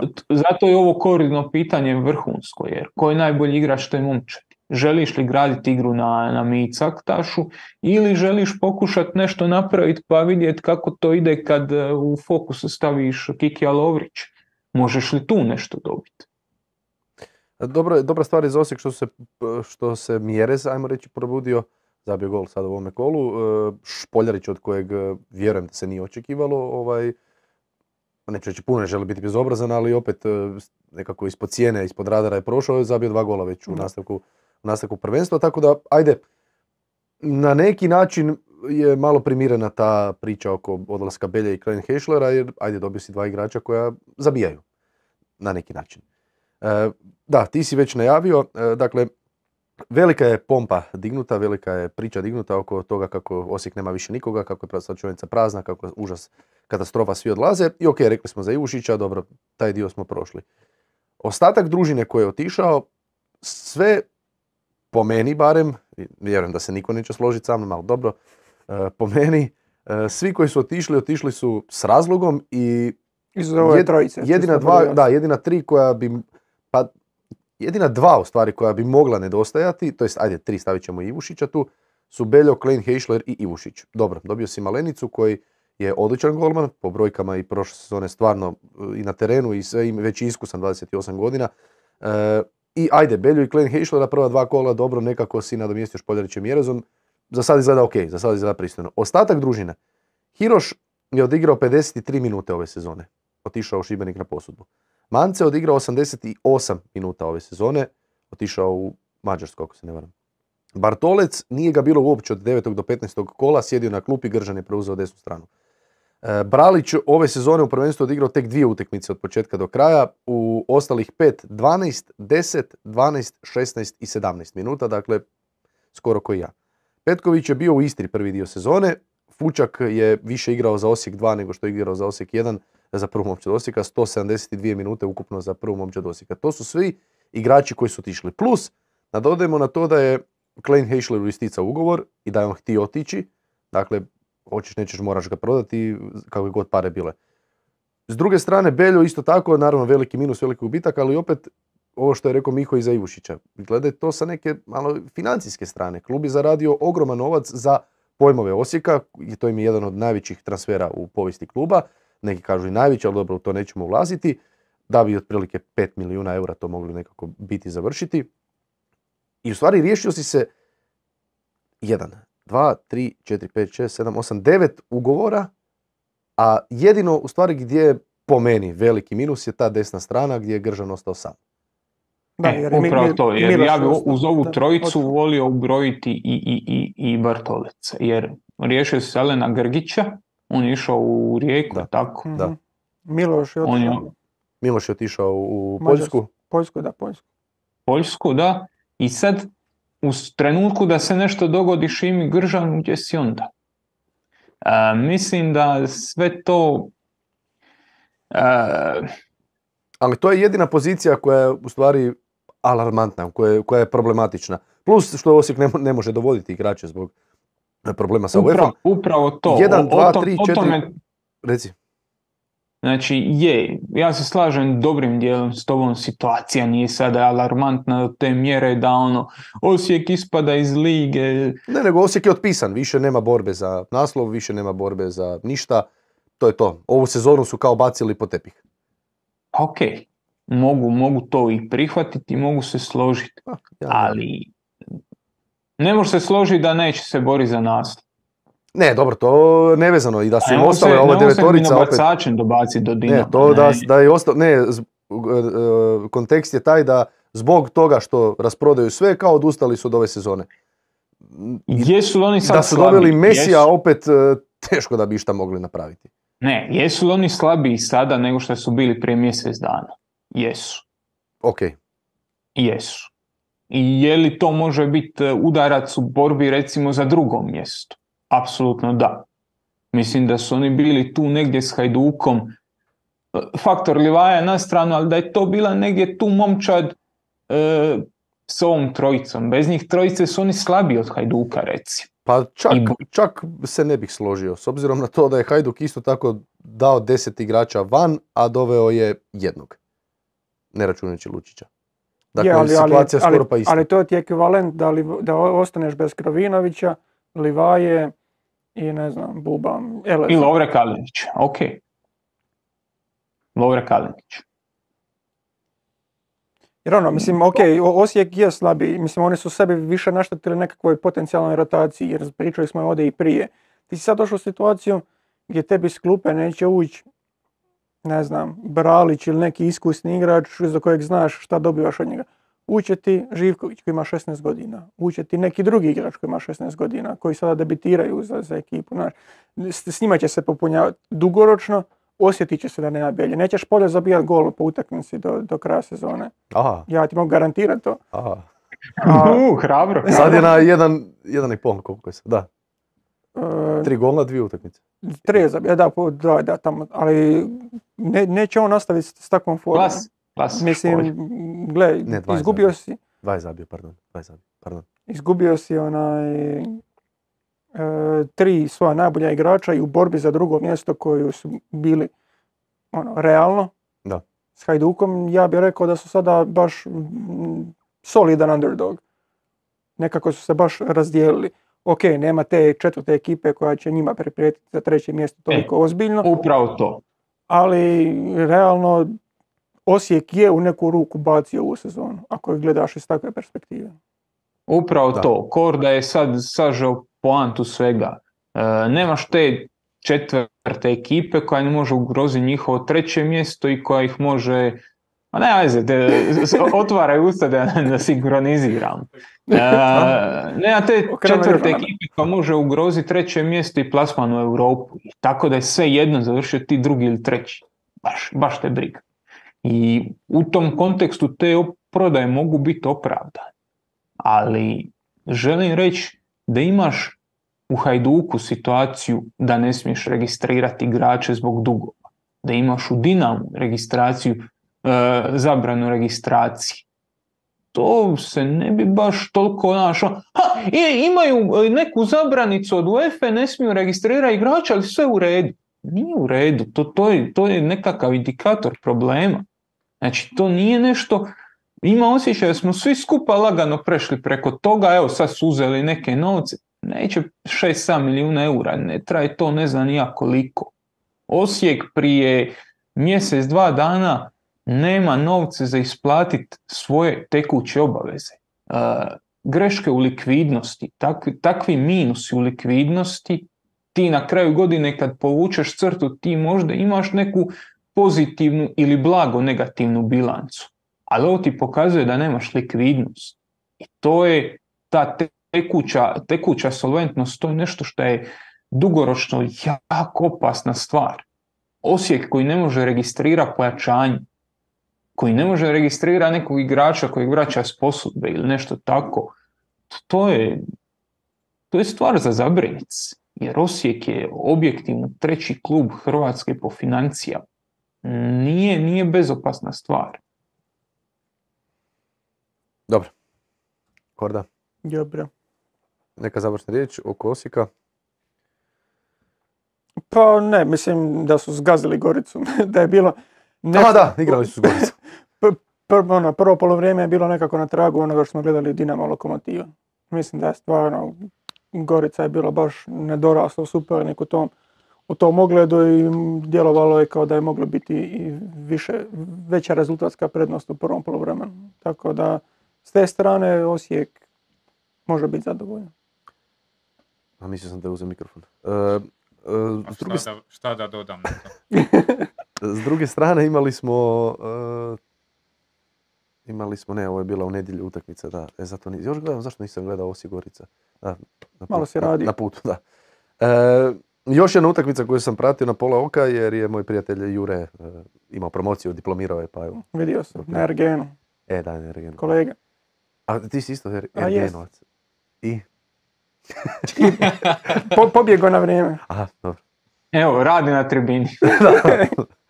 E, s- sjedimo u restoranu, sad nešto kao poješćemo, malo ćemo popit zeka, kad ono e, SofaScore aplikacija, naravno koju koristim, e, krene vibrirati četvrta minuta 0-1. A. Sedma minuta, e, Araj fulao penal, Araj fulao penal, ok. Deseta minuta Delić fulao penal, 11. 1-1. 12. Josip Knežević crveni karton, i onako gledam, jer ja ne znam, Šta se događa? ja propuštam nešto, očito propuštam.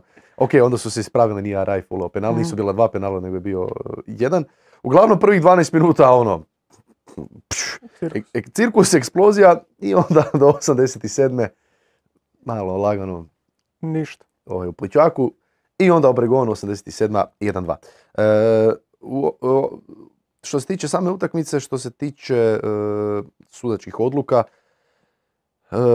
čisti crveni, mislim da ćete se složiti, Da. ok. E, ali druga stvar, e, vi ste imali, e, vi želite i naravno naši gledatelji su poprilično e, e, e, e, e, e, poprilično Revoltirani. revoltirani, da. Ovaj, I eto, pa onda idemo naravno krenuti s tim dijelom jer smo imali isto tako istu stvar, u, sličnu stvar u Puli. Aha, pardon, nisam izvadio. Dobro, da, ok.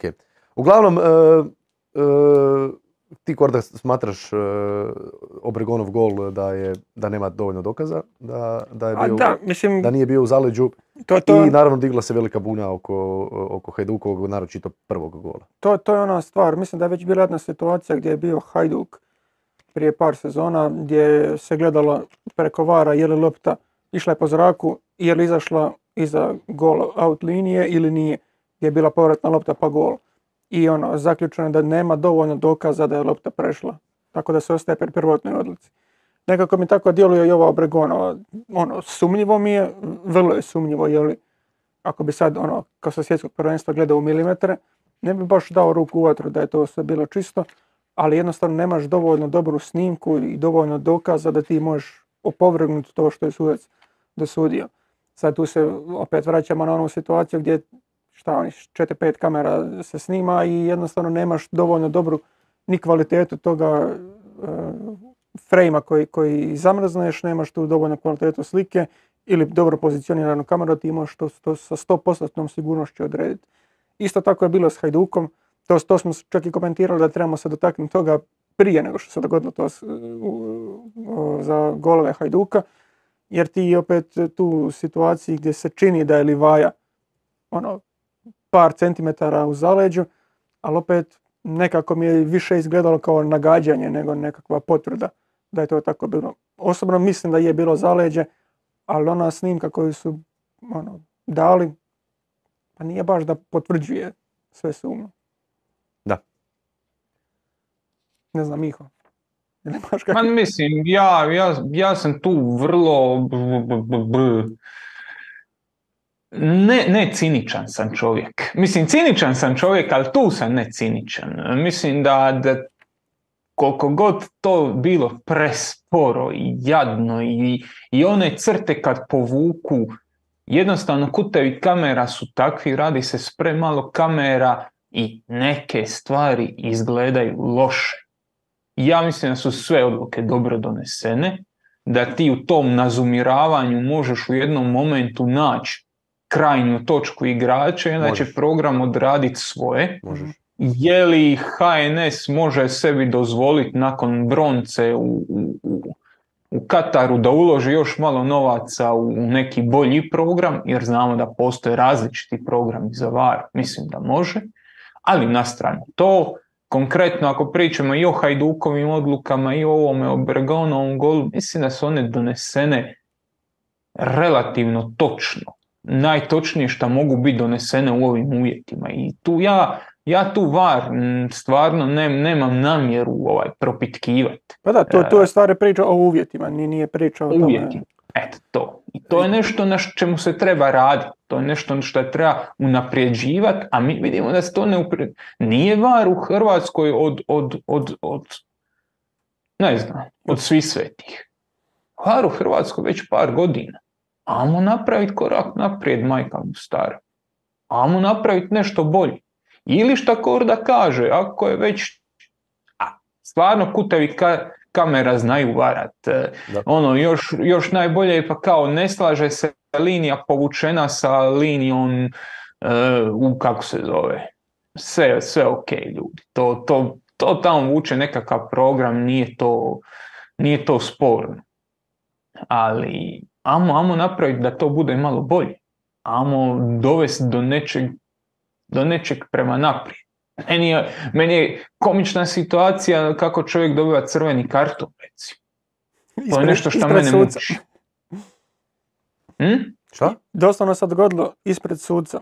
Ako govorimo o Pa to, pa to ti želim reći. Bile udaljen ko ja, ko ja od Zizija s tim da gledamo Zizija i to se događa. Tako je. Op- e, upravo to. Ja bi sad trebao vjerovat Varu, i ja vjerujem, ok, nije stvar mene. Brate mili, glavni sudac ti je 30 cm od događaja i on to ne vidi. U Engleskoj se za ovo nešto ne bi uključio VAR. Jer bi VAR sudac shvatio, pa ovaj je tu to vidio i on je zaključio da to ne da nije za crveni, Nije ni žuti. nego nije ni za žuti. E, Da, To e, nije, to nije propušten incident. To nije pro, to, to je sudačka Katastrofalna ne. prosudba. ne, ne- katastrofalna prosudba je ispod onoga što sam ja htio reći, ali ajde da, da, Da budemo malo politički korektni. ajde da budemo minimalno politički korektni. Eto. e, To da, su stvari koje mene muče. Kako to možeš ne dosuditi ko kartu? problem, e, e, problem, ono što, što bi volio e, reći, još jedna stvar, problem e, zašto je, zašto je trajala VAR provjera toliko, e, pogotovo kod prvog gola, jer je svaki igrač, ovo baš na tragu ovoga što je Miho rekao, pa da se čisto se objasni. Suci su VAR sobi morali svakog igrača označiti, ne bi li vje- provjerili ko, ko je najudaljeniji, odnosno ko je najbliži. Ovi, ovi, Jer se ne vidi iz kamere, da. Tako je. I ta, taj zoom, oni doslovno zoomiraju svaki taj dio, svaki dio tijela i stavljaju točku i zato je toliko trajalo. Na kraju ovo što Migo kaže, ja vjerujem, ja, da- vjerujem da je to, ja vjerujem da je to ispravna odluka, ali traje dugo i nije e, najljepše za vidjeti ovaj, onako okom jer, e, jer ne, ne izgleda lijepo. Da. Ali to da oni, on- da oni sad da stavljaju točku, da se to, da to program izmjeri, e, udaljenost to, to je, to, to sve program radi, to nije da netko povuče liniju ovako, u paintu. Da. Tako da, više, si, I- vjerujem da je to. I sad se opet vraćamo na točku e, kad, je, kad je frame zamrznut. Jer sam si rekao tu je 6-7 igrača koji dolaze u obzir. Da si zamrznio dva frejma ranije što si realno mogao imaš drugačiju sliku. I to, to su neke stvari o kojima ono, kojima HNS treba razmisliti ne u ovom kolu nego za iduću sezonu, za, za iduće neko razdoblje da se te stvari malo poprave. A te problem stvari je, ako ja mogu dodat, vrlo lagano rješiv. Vrlo lagano. Znači, ako smo gledali svjetsko prvenstvo, a gledali smo, i kad nam prikažu VAR koji radi offside, to nisu kamere produkcije, nego su dodatne kamere. Znači, na stadionima poput Šibenika, Istre, svim ovim koji su niža pozicija i ove des, e, koje, to su 3 i 4 kamere, jel tako? Kamera broj 3, kamera broj 4, koje su O, na offside 16 kamere, metara, da. ajmo reći. Pa tu stavi, kupi se dvije 4K kamere koje se podignu visoko i ne koriste se u produkciji za prijenos, nego samo za offside. I sve je riješeno. Nije neki ulog. Mi imamo 4K kamere tu, evo, u tribini. Nisu, nisu preskupe. Jel tako? Spoji ih direktno na var, ne mora... Ti si nam rekao drugačije moj, moj, I moj. E, dobro, ajmo, ajmo za- su pare? Na, Ajmo za- navodno skupa naša oprema bila. da, da, da. Sve što smo kupili, ovaj stol ispred nas, 10.000 kuna. Na R1. E, ok, ajmo zaključiti temu 19. kola Supersport Hrvatske nogometne lige. Rekli smo da ćemo danas biti malo brži. Sa, za, zaključio bi, evo, či- čisto o, o Rijeci.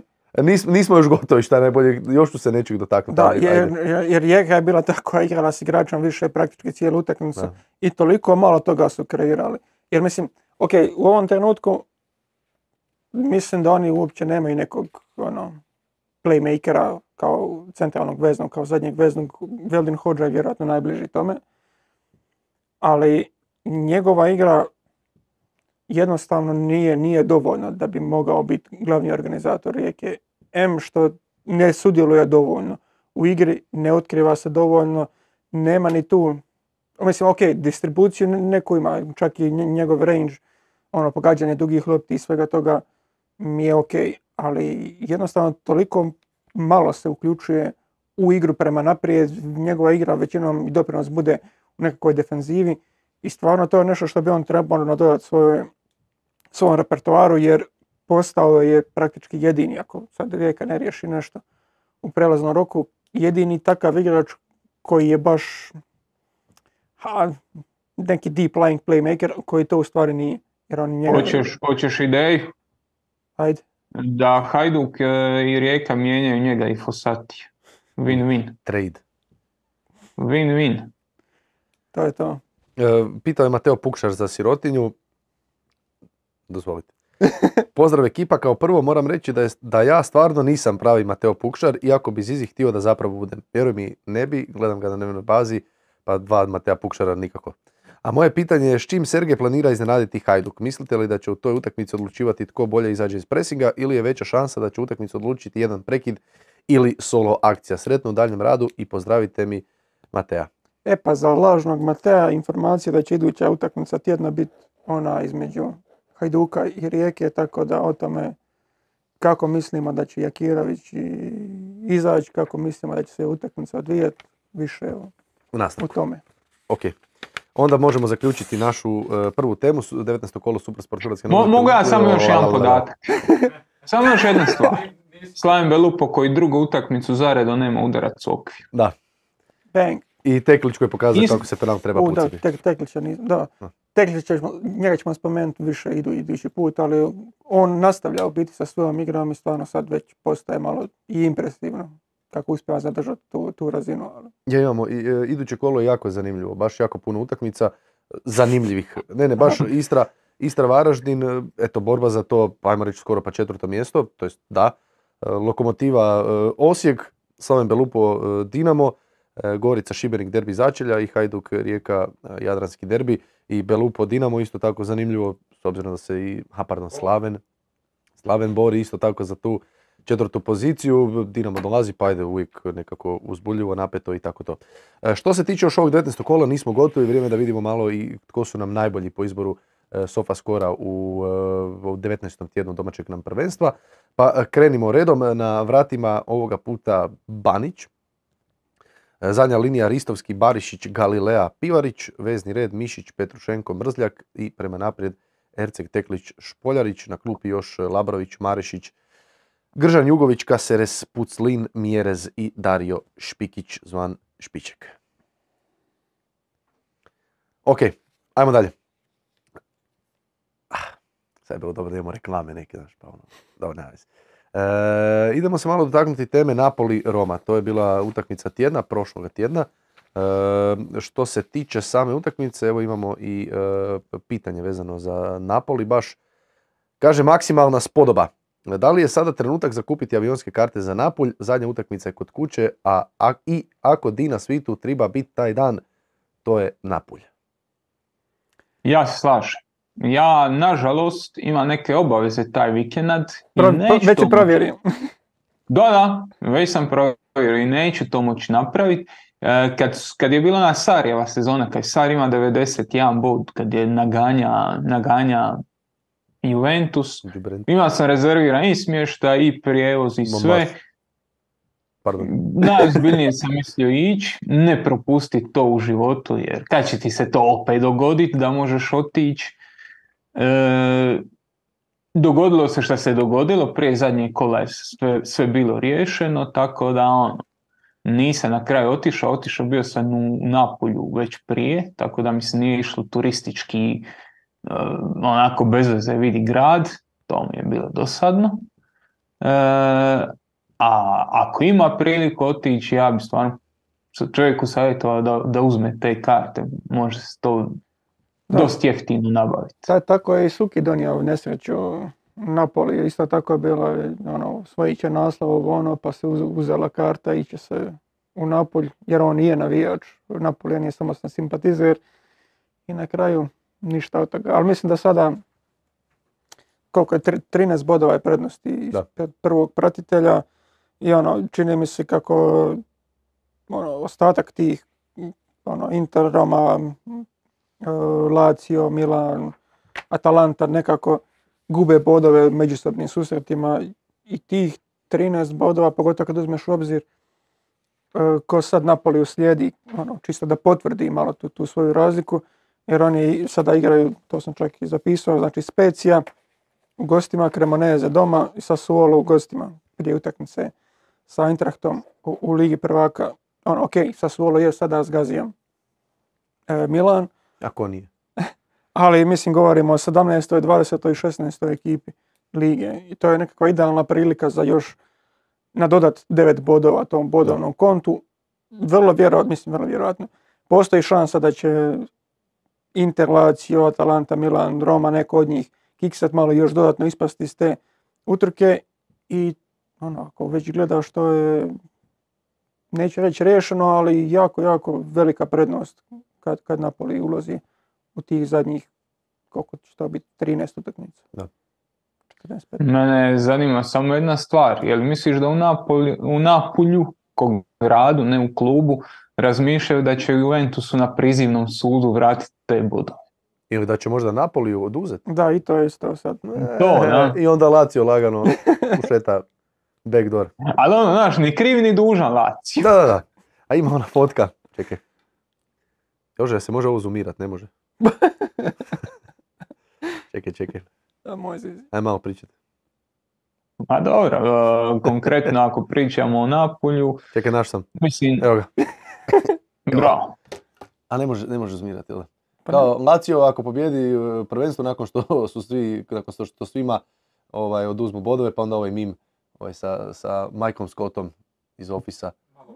E, to vidi se, Evo, da. je. Onaj ko zna mim će vidjeti, ko ne zna... Ako je gledao Office isto će znati. se. Pardon, evo da, jedna mala digresija. E, A, pričali smo prije, već prošlo od toga neko vrijeme, pričali smo pred e, svjetsko prvenstvo o tome šta mislimo kako, pri, pita nas je neko da poredamo kako će klubovi završiti i vječiti pesimist tu meni je na prvo mjesto, ako se ne varam, stavio Juventus. Jel tako? e sad. Ne mogu se više sjetiti, ali nisam baš vjerovao toliko Napoliju da može držati taj ritam.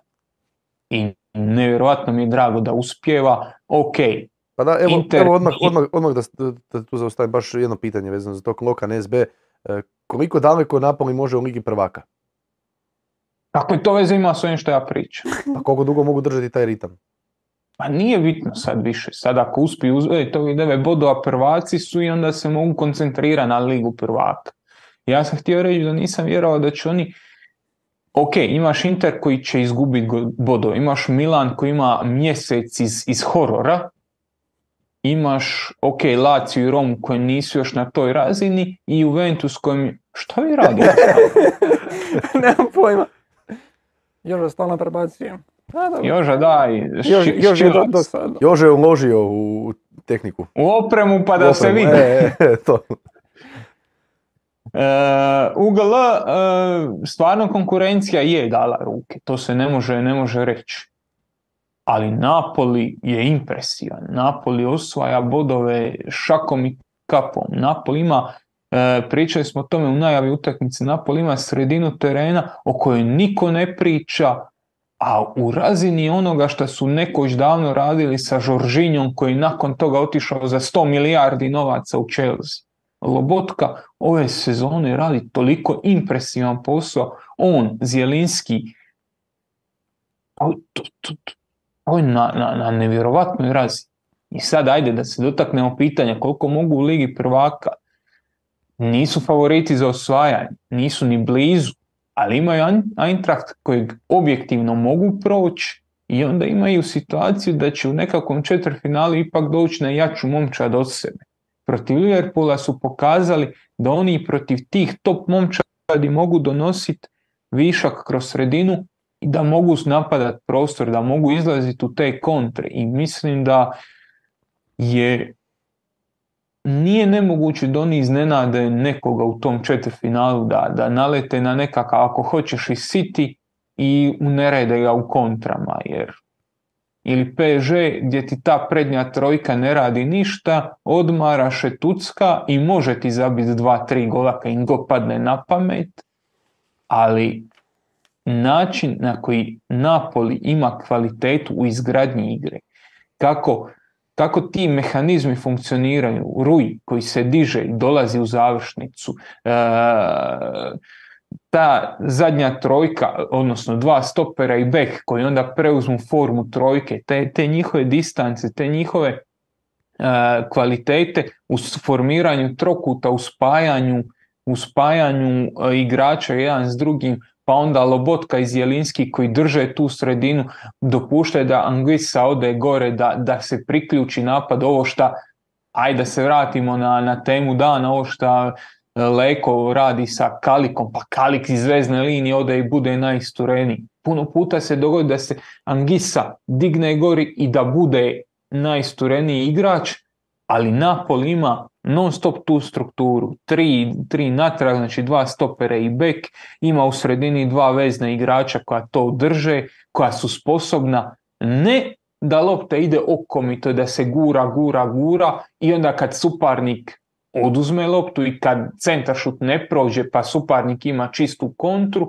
nego drže kontrolu, manipuliraju suparnikom, guraju ga u svoju polovicu i onda kad se otvore pozicije, kad se otvori e, lopta na e, Kvaradonu, kad se otvori e, Mario Rui na, na, na lijevom beku, da odigraš na njih suprotno krilo široko, dijagonala tamo, to kako Zjelinski i Lobotka igraju, to, to je fenomenalan nogomet i to je nešto što stvarno isplati gledati s tjedna u tjedan.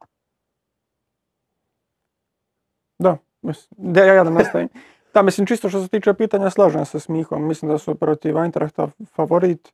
Sad, ono, nije sad da su nešto ogroman favorit, ali ipak, kad bi pitao, mislim, 100 ljudi, bar 60 bi ih reklo da, da Napoli tu prolazi. Tako da, ono, ipak jesu neku ruku osjetani i poslije toga je ždrijeb, ali nisu toliko lošoj situaciji jer ono, s jedne strane, ako ispadneš, eto, Miho je rekao, ne znam, Manchester City, a nije to nekakav, nekakav nešto strašno, četvrt finale Lige prvaka, odličan rezultat, ali oni imaju te mehanizme da mogu igrati protiv tih dobrih ekipa i ono, nekako moraš odigrati jako dobar pressing protiv njih da bi ih natjerao u neke probleme, što je čak malo iznenađujuće, Roma i čak ok igrala što se tiče ti, tih nekakvih pritiskanja. E, Napolija naravno nisu to mogli cijelo vrijeme i opet i ostavljaju se onda rupe e, u defenzivi, ali to je, to je ono što Napoli radi tim ekipama. To je ono što, što Napoli, kako Napoli osvaja prostor, kako imaju uvijek nekakvo rješenje, kako je to Spalletti posložio. I e, kad govorimo o talijanskom prvenstvu, mislim da je ono kad se gledaju ostatak ekipa, znači ne ove koje smo sad nabrajali u prvih šest, sedam, koliko ih je već, da je tu jako malo ekipa koje će uzimati bodove Napoli.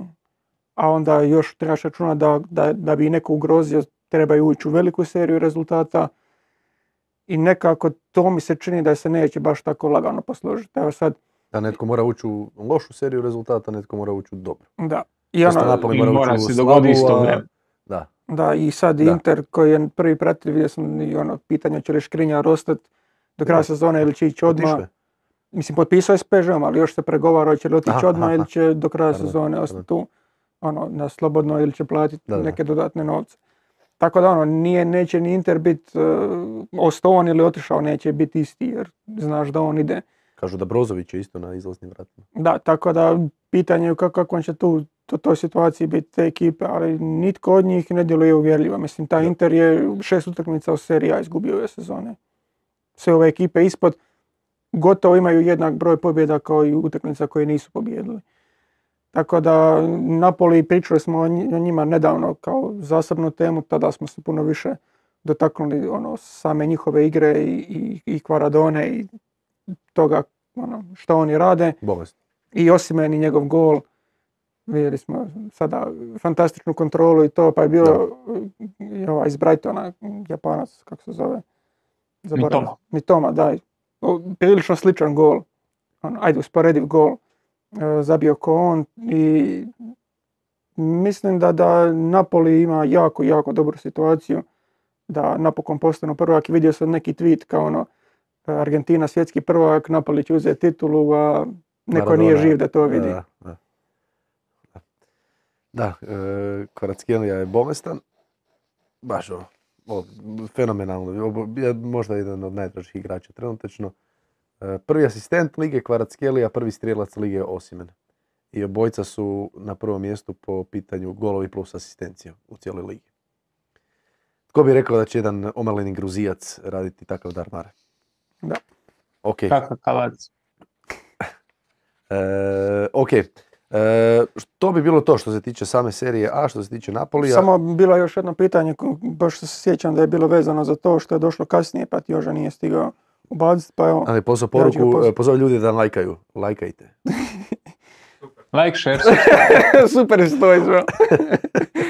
Evo ljudi navali na Uglavnom, e, lik koji se zove Kvaradona je postavio pitanje, tri pitanja, pa evo mo- mogu ja postaviti, pa Miho može prvi odgovarati. Prvo je, ulazi li Osimen u istu kategoriju napadača kao Mbappé i Holland? Drugo je, kakve šanse Napoli ima u Ligi prvaka? I treće je, ko je bolji igrač, Žoržinjo ili Lobotka? Mm, ne. A kakve šanse u Ligi prvaka ima? Ok šanse za šta? Za proć e, u Pa, četvrtfinale, polufinale, mislim ok da će osvojiti da. da će osvojiti, ne vjerujem. A Lobotka ili Žoržinjo, ja bi ipak stavio Žoržinja na prvo mjesto, iako vrlo, vrlo slično je ovo što Spalletti igra onome što je, što je igrao Sari. Nevjerovatno zapravo koliko slično. Ok, Sari igrao još na, na zbijenijem prostoru, oni su još kompaktniji bili u tom posjedu, još su taj Sari bolje izgledao još ono drastičnije, ali su principi slični. E, geometrija je slična i uloge ta dva igrača su dosta slična. I sad malo prije sam rekao, nakon one sezone e, Žoržinjo se prodao za 100 milijardi novaca u Chelsea. Lobotka sumnja da će napraviti takav transfer, manje više zbog toga što se i neke stvari su se naučile iz Žoržinjovog primjera. Ali generalno gledano, E, Lobotka ima fenomenalnu sezonu i, i, i stvarno, znam da se ponavljam, ali treba gledati te ljude kako igraju mnogo. Čisto bi se malo nadovezao da bude nešto dulje od e, dva slova i jedne riječi od ne za Mbappéa i, i Holanda, ali mislim svaka čast Osimenu i njegove sezoni, ali Mbappé i Holand šta oni rade već u onako, dužem periodu i na kojoj razini i šta su ne samo njihove ekipe, nego baš šta oni čine tim ekipama da, da, da ih guraju na još višu razinu to je ipak onako nekakav, nekakva veća razina generacijskih talenata nego što je Osimhen. Tako da eto. Slažem se. Ok. E, pa evo, čak, i, čak ćemo u sličnom stilu nastaviti dalje, s obzirom da pričamo kao o najboljima. Ovaj, e, odredili smo neku kao tenisku temu, iako nije, nije tenis kao tenis, nećemo pričati konkretno samo o tenisu, nego o veličinama, više manje. I ovo je tema za koju mislim da bi, gdje bi se mogli posvađati, gdje bi nas ljudi mogli vrijeđati i gdje, gdje bi ovaj, mogli izgubiti neke stvari koje nas povezuju, ali tako je kako je. Korde je odlučio ovu temu, pa evo krenimo. Ha, mislim, Đoković je svoje 22. Grand Dozvoli, što se tiče tenisa, e, glavno pitanje može biti je li Đoković najveći tenisač ikada? Za, mislim, za mene kad, kad govorimo o, evo, čisto dovoljno, za mene postoje različiti termini, najbolji i najveći. Da. Za mene je Đoković već odavno najbolji tenisač koji je ikad igrao tu igru.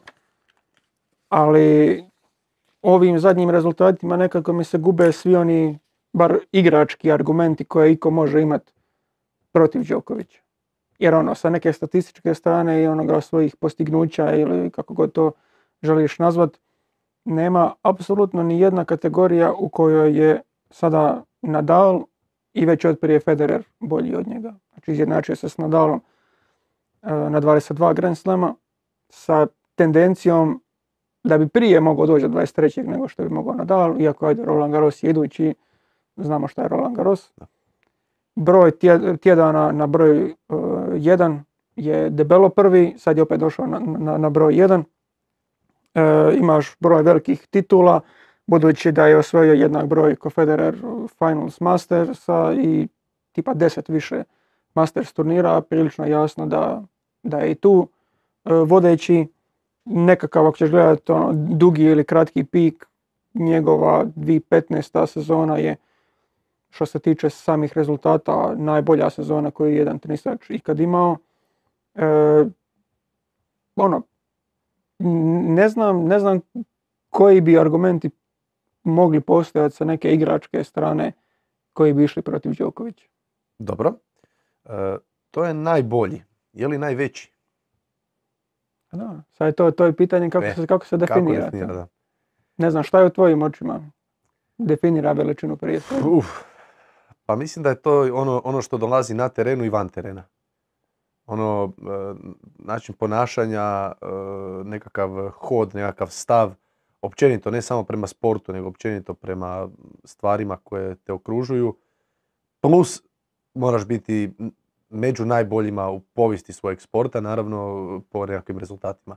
Ali mislim da je veličinu da određuju stvari ono što nije na terenu, nego ono što je, ajmo reći, van terena na neki način.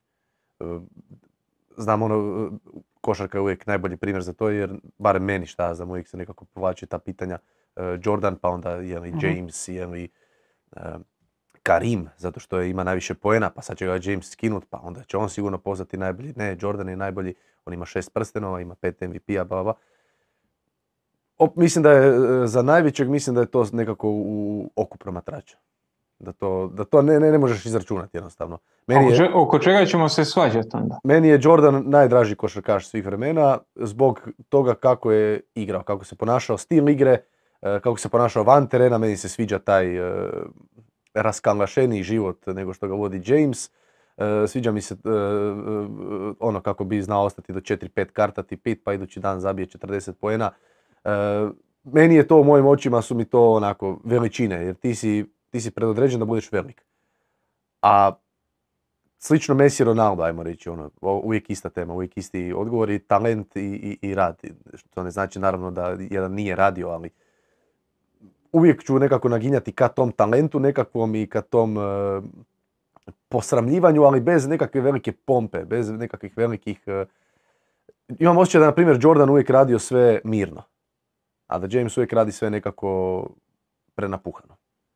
Evo, to je, to je što se tiče toga. I vremena I, su drugačije. I, oprosti, i za Messi i Ronaldo, ista stvar. Ista stvar. Uvijek, uvijek će mi biti draži Messi zbog, zbog toga što je nekako odrađivao sve to ne, baš tiho, povučeno, ali odrađivao ono, i to jest odrađuje i dalje na ono, nevjerojatnoj razini.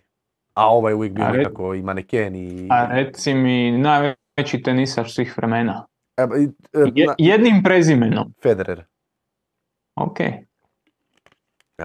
Isto, Oko isto, čega isto, ćemo se onda svađati isto zbog, isto zbog tog, kao kažu amerikanci, svega. Ne, bit će svega. Ovaj, ali mislim- Zbog tog stava, zbog tog nekakvog ponašanja, onaj jednoručni backhand, elegancije nekakve, evo. Da, ali... Što ne znači da sam ja u pravu ili da, Ne, ne, ne. da sam u krivu, jednostavno to je moje viđenje. Mislim da tu ne postoji nikakva računica koja može izračunati ko je najveći svih vremena. Pa da, ne, ne postoji. Mislim, ja se ne bi složio s tobom da ove stvari koje su sada gledane ono kao broj tjedana, bla bla bla, sve te nekakve stvari i, i ta činjenica da oni sa sedam puta i najviše puta bio broj jedan na kraju sezone. Ne bih rekao da to definira najboljeg. To je nekako kumulativno gledajući kroz sezonu, ok, što si ti nakupio, to mi definira sa te natjecateljske strane veličinu. Jer ono, ko je bio najbolji, definira onih, ne znam, možda 5 do 10 godina kad si ti bio na svom nekakvom najboljem, dobro, 10 godina je možda previše, ali ok, u njegovom, njegovom slučaju traje 10 godina i više, ono, taj, taj nekakav period. A sada što se tiče ono, stvari elegancije i toga, zanimljivo je, eto baš u, svijetu tenisa je bilo jako bitno koliko ko ima Grand Slamova, koliko ko ima brojeva, broj tjedana na broju 1, dok je Federer imao te rek- rekorde. Kada Federer više nema te rekorde, odjednom je elegancija postala najbitnija. Mislim, u mojim Tamo očima, u mojim očima jako puno toga ovisi o, o tome e, kada taj sport postane nekako televizičan, popularan, kad dođe u mainstream, Da. ko je tada najbolji. Mislim, Federer je prvi koji je tako baš dominirao, jer Sampras, iako je bio koliko šest godina za redom broj jedan, nije bila takva domina- razina dominacije ko, ko što je bio Federer kad se pojavio. Jordan je došao u jako dobro vrijeme televizije, bio je jako... ono, u trenutku kad je David Stern došao u, u ligu i koji je odlučio promijeniti i komercijalizirati na veću razinu. Da, tako, tako da ono, sve te, sve te nekakve stvari utječu na tu ono, vanjsku percepciju. Naravno, zato ja ću uvijek reći da na primjer meni Pele nije najveći svih vremena, da mi neće biti ni blizu jer nisam ga gledao i ono što sam vidio to je drugi sport, totalno nešto i Je, ali, ali, ali sorry, samo kad smo kod Pela da se uključim. e, isto dolazi u poziciji kad nogomet postaje globalni sport. Nije bilo televizije u smislu arena, sport klub, max sport pa se prenosi kad neko napuca loptu u vrtu. Ali je tada tih 50. godina nogomet postaje masovan do te mjere da dolazi u, svakako, u svako kućanstvo i Pele je prva globalna zvijezda. Sad, je li Messi bolji od njega, je li Maradona bolji od njega, bla bla bla. Sve, o tome sve možemo razgovarati. Ali to ovo što si ti usporedio sa, sa, sa Jordanom. Niko ne priča o Bill Russell. Da. 11 prstenova, super. E, super. Svaka čast. Robert, Ali- Robert Horry ima sedam prstenova, evo. Ne znam, E, ja, ja ali što svi u ovih- ovoj sobi ali ovih šest- ali ovih šest Jordanovih su svi gledali. E, Da. Tu je nogomet drugačiji. Mi u Jordanu pričamo o 90-ima, nogomet već pričamo o 50 50 godina nogomet je bio globalan sport, košarka nije. Što tko da kaže o tenisu. Ja nisam pozvan razgovarat o tome ko je najbolji, jer Da. nisam, ne osjećam se pozvan. Ali možemo pričati o nekakvom ugledu, možemo pričati o pop kulturalnim referencama. Ta pop kultura, koliko je ko, ono, doslovno postao referenca. Vidi ga mali igra ko Pele. Je li Garinča bio bolji? Je li, e, ne znam, neko iz one generacije Majti Mađara ili e, onih Šveđana, možda su bili bolji stvar. Niko nije dobio tu referencu Pele. I možemo mi pričati o sad da su se, e, da se Jordan opijao i kockao u vrijeme, u vrijeme društvenih mreža i da se Maradona drogirao u vrijeme društvenih mreža kako bi prošao. Možemo i o tome razgovarati. Ali mislim da je to jedinstven povijesni, jedinstven povijesni trenutak koji jednostavno poslože se neke stvari i ja se slažem. Jordan će biti najveći pa da ne zna šta napravi James ili neko nakon Jamesa. Znaš, da su- sutra dođe ovaj mali iz Francuske, kako se zove. Bajama. Ne, da on dođe i sve sruši. Da bude prvak 713 godina, Jordan ipak Jordan. I tu će završi priča. to- Meni, je, meni se čini da u tenisu nikad nećemo imati takvog jednog. Mislim da će ostati Djokovic, da će doći do 25-26 Grand Slamova i da će biti je, on je najbolji, ali da ćemo najvećem pričat i da će se o tom moći raspravljati. Da, ne- da neće biti ta Jordan i točka. Da će biti Messi, Maradona, Pele. Da. Pa ćeš ti reći, meni Pele nije, a onda ću ja reći, pa je, ali, ali, znaš. Da, mislim, mislim da je do, do- dosta dobar dio, dio toga povezan sa mitovima o, o Jordanu, Da. na primjer. Jer ono, pogotovo još ovim starijim sportašima o njemu, jer mislim to što si govorio za Pelea, ono, nisu svi imali televiziju, ali, ali ovi koji su imali televiziju su pričali priče o Peleu. Ti si ono, novinari su gledali Pelea, pa su pričali o nekom čudu od djeteta, ovo ono, pa si čekao četiri godine da on ponovo dođe, dolazi Pele, ovo ono.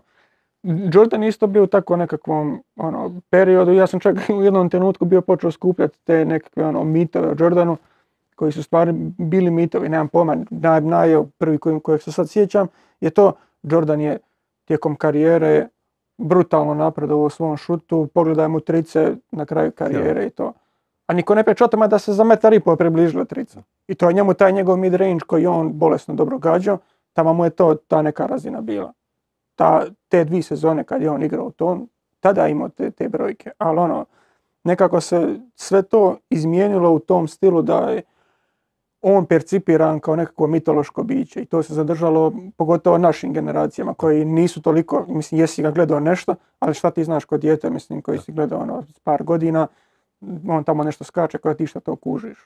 Ali to je to, to je onda tu dolazimo u stvari, gledaš highlightse, ne gledaš utakmice, gledaš highlightse. Vidio si sve highlighte koje može, mogu postojati Jordana, ali si vidio i ono sa strane što u to vrijeme možda nisi vidio, te sve priče, jer danas svatko ima potrebu ispričati priču vezanu za Jordana, za Kobija, pa evo Kendrick Perkins je jučer izjavio da mu je Kobi rekao da je on naj, da, da, bi- da mu je bilo najteže čuvati kad ga je on čuvao u postu, tako nešto, i naravno internet je eksplodirao. E, svi imaju sada potrebu ispričati tu neku priču, a normalno priča se o tih 4-5 ljudi. Ne priča se o Bill Russellu, nažalost, ok, sad i kada je umro, ajde malo nešto je bilo, ali njemu se ne priča. Priča se o Jordanu, zašto? Zato što je Jordan bio još uvijek nekako svjež i dalje je živ. Tu i tamo se negdje pojavi, pa izađe neka njegova fotka ili neki video gdje on hoda, Formula 1, cigara i to izgleda kao najveći, ko najveći bog, e, da se izrazim ovaj, tom nekom, tom nekom svojem stilu, nekakvom kao frajera. Ovaj, I svako, kažem, ima potrebu ispričati neku priču vezanu za njega i onda kad se skupi milijun priča vezanih za Jordana, normalno, to je to, on je najveći svih vremena jer, si, jer, jer znaš sve o njemu. A to je ta razlika, e, najveći i najbolji. Da. Mislim, ono, či- čisto sam... S- Što se događa van terena, što se događa ta mitologija i sve to, to je ono što po meni određuje najvećeg, ali ne nužno najboljeg. Bill Russell je bolji po pitanju, MVP, eh, po pitanju prstenova. Karim Abdul-Jabbar ima više MVP-a od, od Jordana, ima više poena od Jordana. Ne znam koliko ih ima više skokova, koliko ima više asistencija, koliko ima... Znači Jordan nije prvi u svakoj kategoriji. Da pače, nije u dosta tih nekakvih, ajmo reći, osnovnih, ali svejedno najveći. Da, Ljudi Pa da, jer, jer da, da, je, da je to ono, ko je najbolji, onda ne bi zimali o čemu. ono, Pozbroji tamo šta se Baš, dogodilo da, i da. kraj priče. Da. Da. Zato, zato će meni ovo što, što si rekao, meni ja, kad mene bude pitao neko za 30 godina, vjerojatno me niko neće pitat, ali ću ja svejedno reći da je meni Federer najveći. Ok, ovaj najbolji, ovaj što čupa gaće na guzici, najdominantniji na, na, na zemlji, ali Federer ima to nešto, ima taj neki seksi appeal, ima taj E, neki, taj, taj, taj neki swag, ima, to, ima tu pop kulturalnu notu. Da. Realno, ni Nadal, ni, ni, ni uh, Djokovic nemaju tu pop kulturalnu notu, nisu, znaš, Da pače, Niko neće sutra reći, vidi ga, igra ko Pete Sampras. Ne, igra ko Federer. Jevi ga. Korda. Pa Ne, mislio sam čisto ono i nastavku reći ono, da se Federer pojavio već u doba kada nije bilo potrebe da ti neko priča o mitove o njemu, Da. već si ga mogu gledati. Zato bi rekao da ovo što Miho kaže da ono neće biti takva situacija da je neko neprikosnoven, ono, najveći i to je to. Mislim ovo što, što govorite to je sad ono priča da koliko je godina za redom bio, 15 godina za redom najomiljeniji igrač od strane publike, s, e, mislim se reći su igrača, ali njegovih ono, fellow tenisača. Ono, sve su to te neke stvari da on ima reklamu sa Rolexom, da je on Nikeov sportaš, da je on ono, najplaćeniji tenisač bez obzira osvojio ništa ili, ili osvojio sve. I ono, to jesu neke stvari koje ostaju, ali jednostavno toliko je e, Đoković digao tu letvicu na rezultatima i rekordima koji su se mislili da su nedostižni i koje je Federer ostvario u onako početku svoje karijere gdje konkurencija do pojave Nadala nije bila baš na toj razini, što se može reći otprilike i za ovu današnju generaciju, jer nije baš e, nije baš idealna za mladu generaciju da Nadal i Đoković koji su je Nadal puno više pretrpio ozljeda i ono, svakakvih gluposti, da oni sa toliko godina koliko imaju tako dominiraju nad, nad, nad, nad mlađom generacijom. I ono, možemo reći da je, da je sada nekakva ta genera, generacija gdje Đoković e, može dominirati, ali Federer je na primjer tu epohu imao u puno sebi boljem e, periodu karijere, gdje si ti tamo dolazio na vrhunac i gdje si mogao, lak, neću reći lako, ali gdje si mogao dominirati protiv tako slabije konkurencije. Još jedno Ja imam još jedno pitanje koje je onako... Ja, ja ću uvesti jednim konkretnim primjerom. Kad izračunaš puno toga, e, Luka Modrić bi trebao biti najbolji vezni igrač ove generacije. Znači ove generacije mi pričamo od 2000. na ovo. Po puno, puno, zlatnu loptu na strani, po puno, puno toga je ispred. Gerarda, Lamparda, Skolsa, Inieste, hrpe igrača. Osim na dr- držav- državljanstva. Nije, E, nije baš... to, osim državljanstva.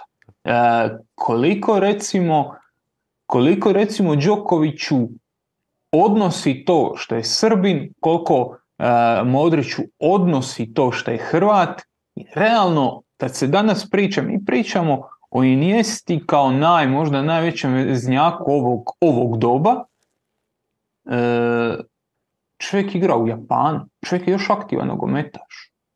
S druge strane, taj nekakav Modrić osvaja te neke lige prvaka. Svjetska E, prvenstva. Almost. Dobro, dve medalje na svjetskom prvenstvu, bez veze. Je. Sa 30-100 godina. I upravo to. I sad dođeš do situacije, ok, zlatnu loptu na stranu, ali opet zlatna lopta. Niko od njih navedenih nema zlatnu loptu. Ko, je, ko će vani, ajde u Hrvatskoj će se možda neko i zaletiti, ko će vani reći Luka Modrić je najveći vezni igrač današnjice. A po, ja ne mislim isto da je, ali postoje argumenti da je.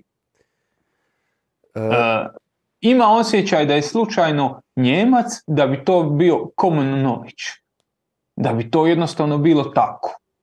E, ima osjećaj da je Đoković slučajno čak niti Amerikanac. Da je Francuz da bi se o njemu pričalo u, u- u- već kao gotu jer imao bi iza sebe nekakvu mašineriju te pop kulturalnih referenci. Dobro, još je Đoković nastradao sa koronom, tu mislim da je izgubio jako puno poena u A javnosti, to, tako da... ok, izgubio je tu Da. poena, izgubio je poena, njegovo fake ponašanje na, na hrpi stvari, sve to stoji. Ali strani mediji bi ti popeglali imidž. Da. U smislu, drugačije bi te tretirali. Da. I to je normalno. Me- meni prvo me je počelo već sad ići na nerve, ono, evo te mediji su krivi za sve. Znaš, ono, krepalo magare u tugarima, mediji su krivi. E, Nije to stvar, nego stvar je koliko ga ko doživljava svojim. Meni je jasno da nje- njega Francuz nekakav neće doživjeti svojim. Taj Francuz će puno više svojim doživjeti e, Nadala ili e, Federera. To su nekakve normalne stvari, ajmo reći. Bio sam u Španjolsku u jednom momentu prije dobrih deset godina. Luka Modrić je tamo imao već tada kult. Kad je tek došao, ok, kritiziralo ga se mi, aj dobro, nije dobrih 10-8 godina, On je već tada u Madridu imao, mogao si šetat ulicom i naletit na, na, na njegovu reklamu, na, na sliku Luke Modrića, tada.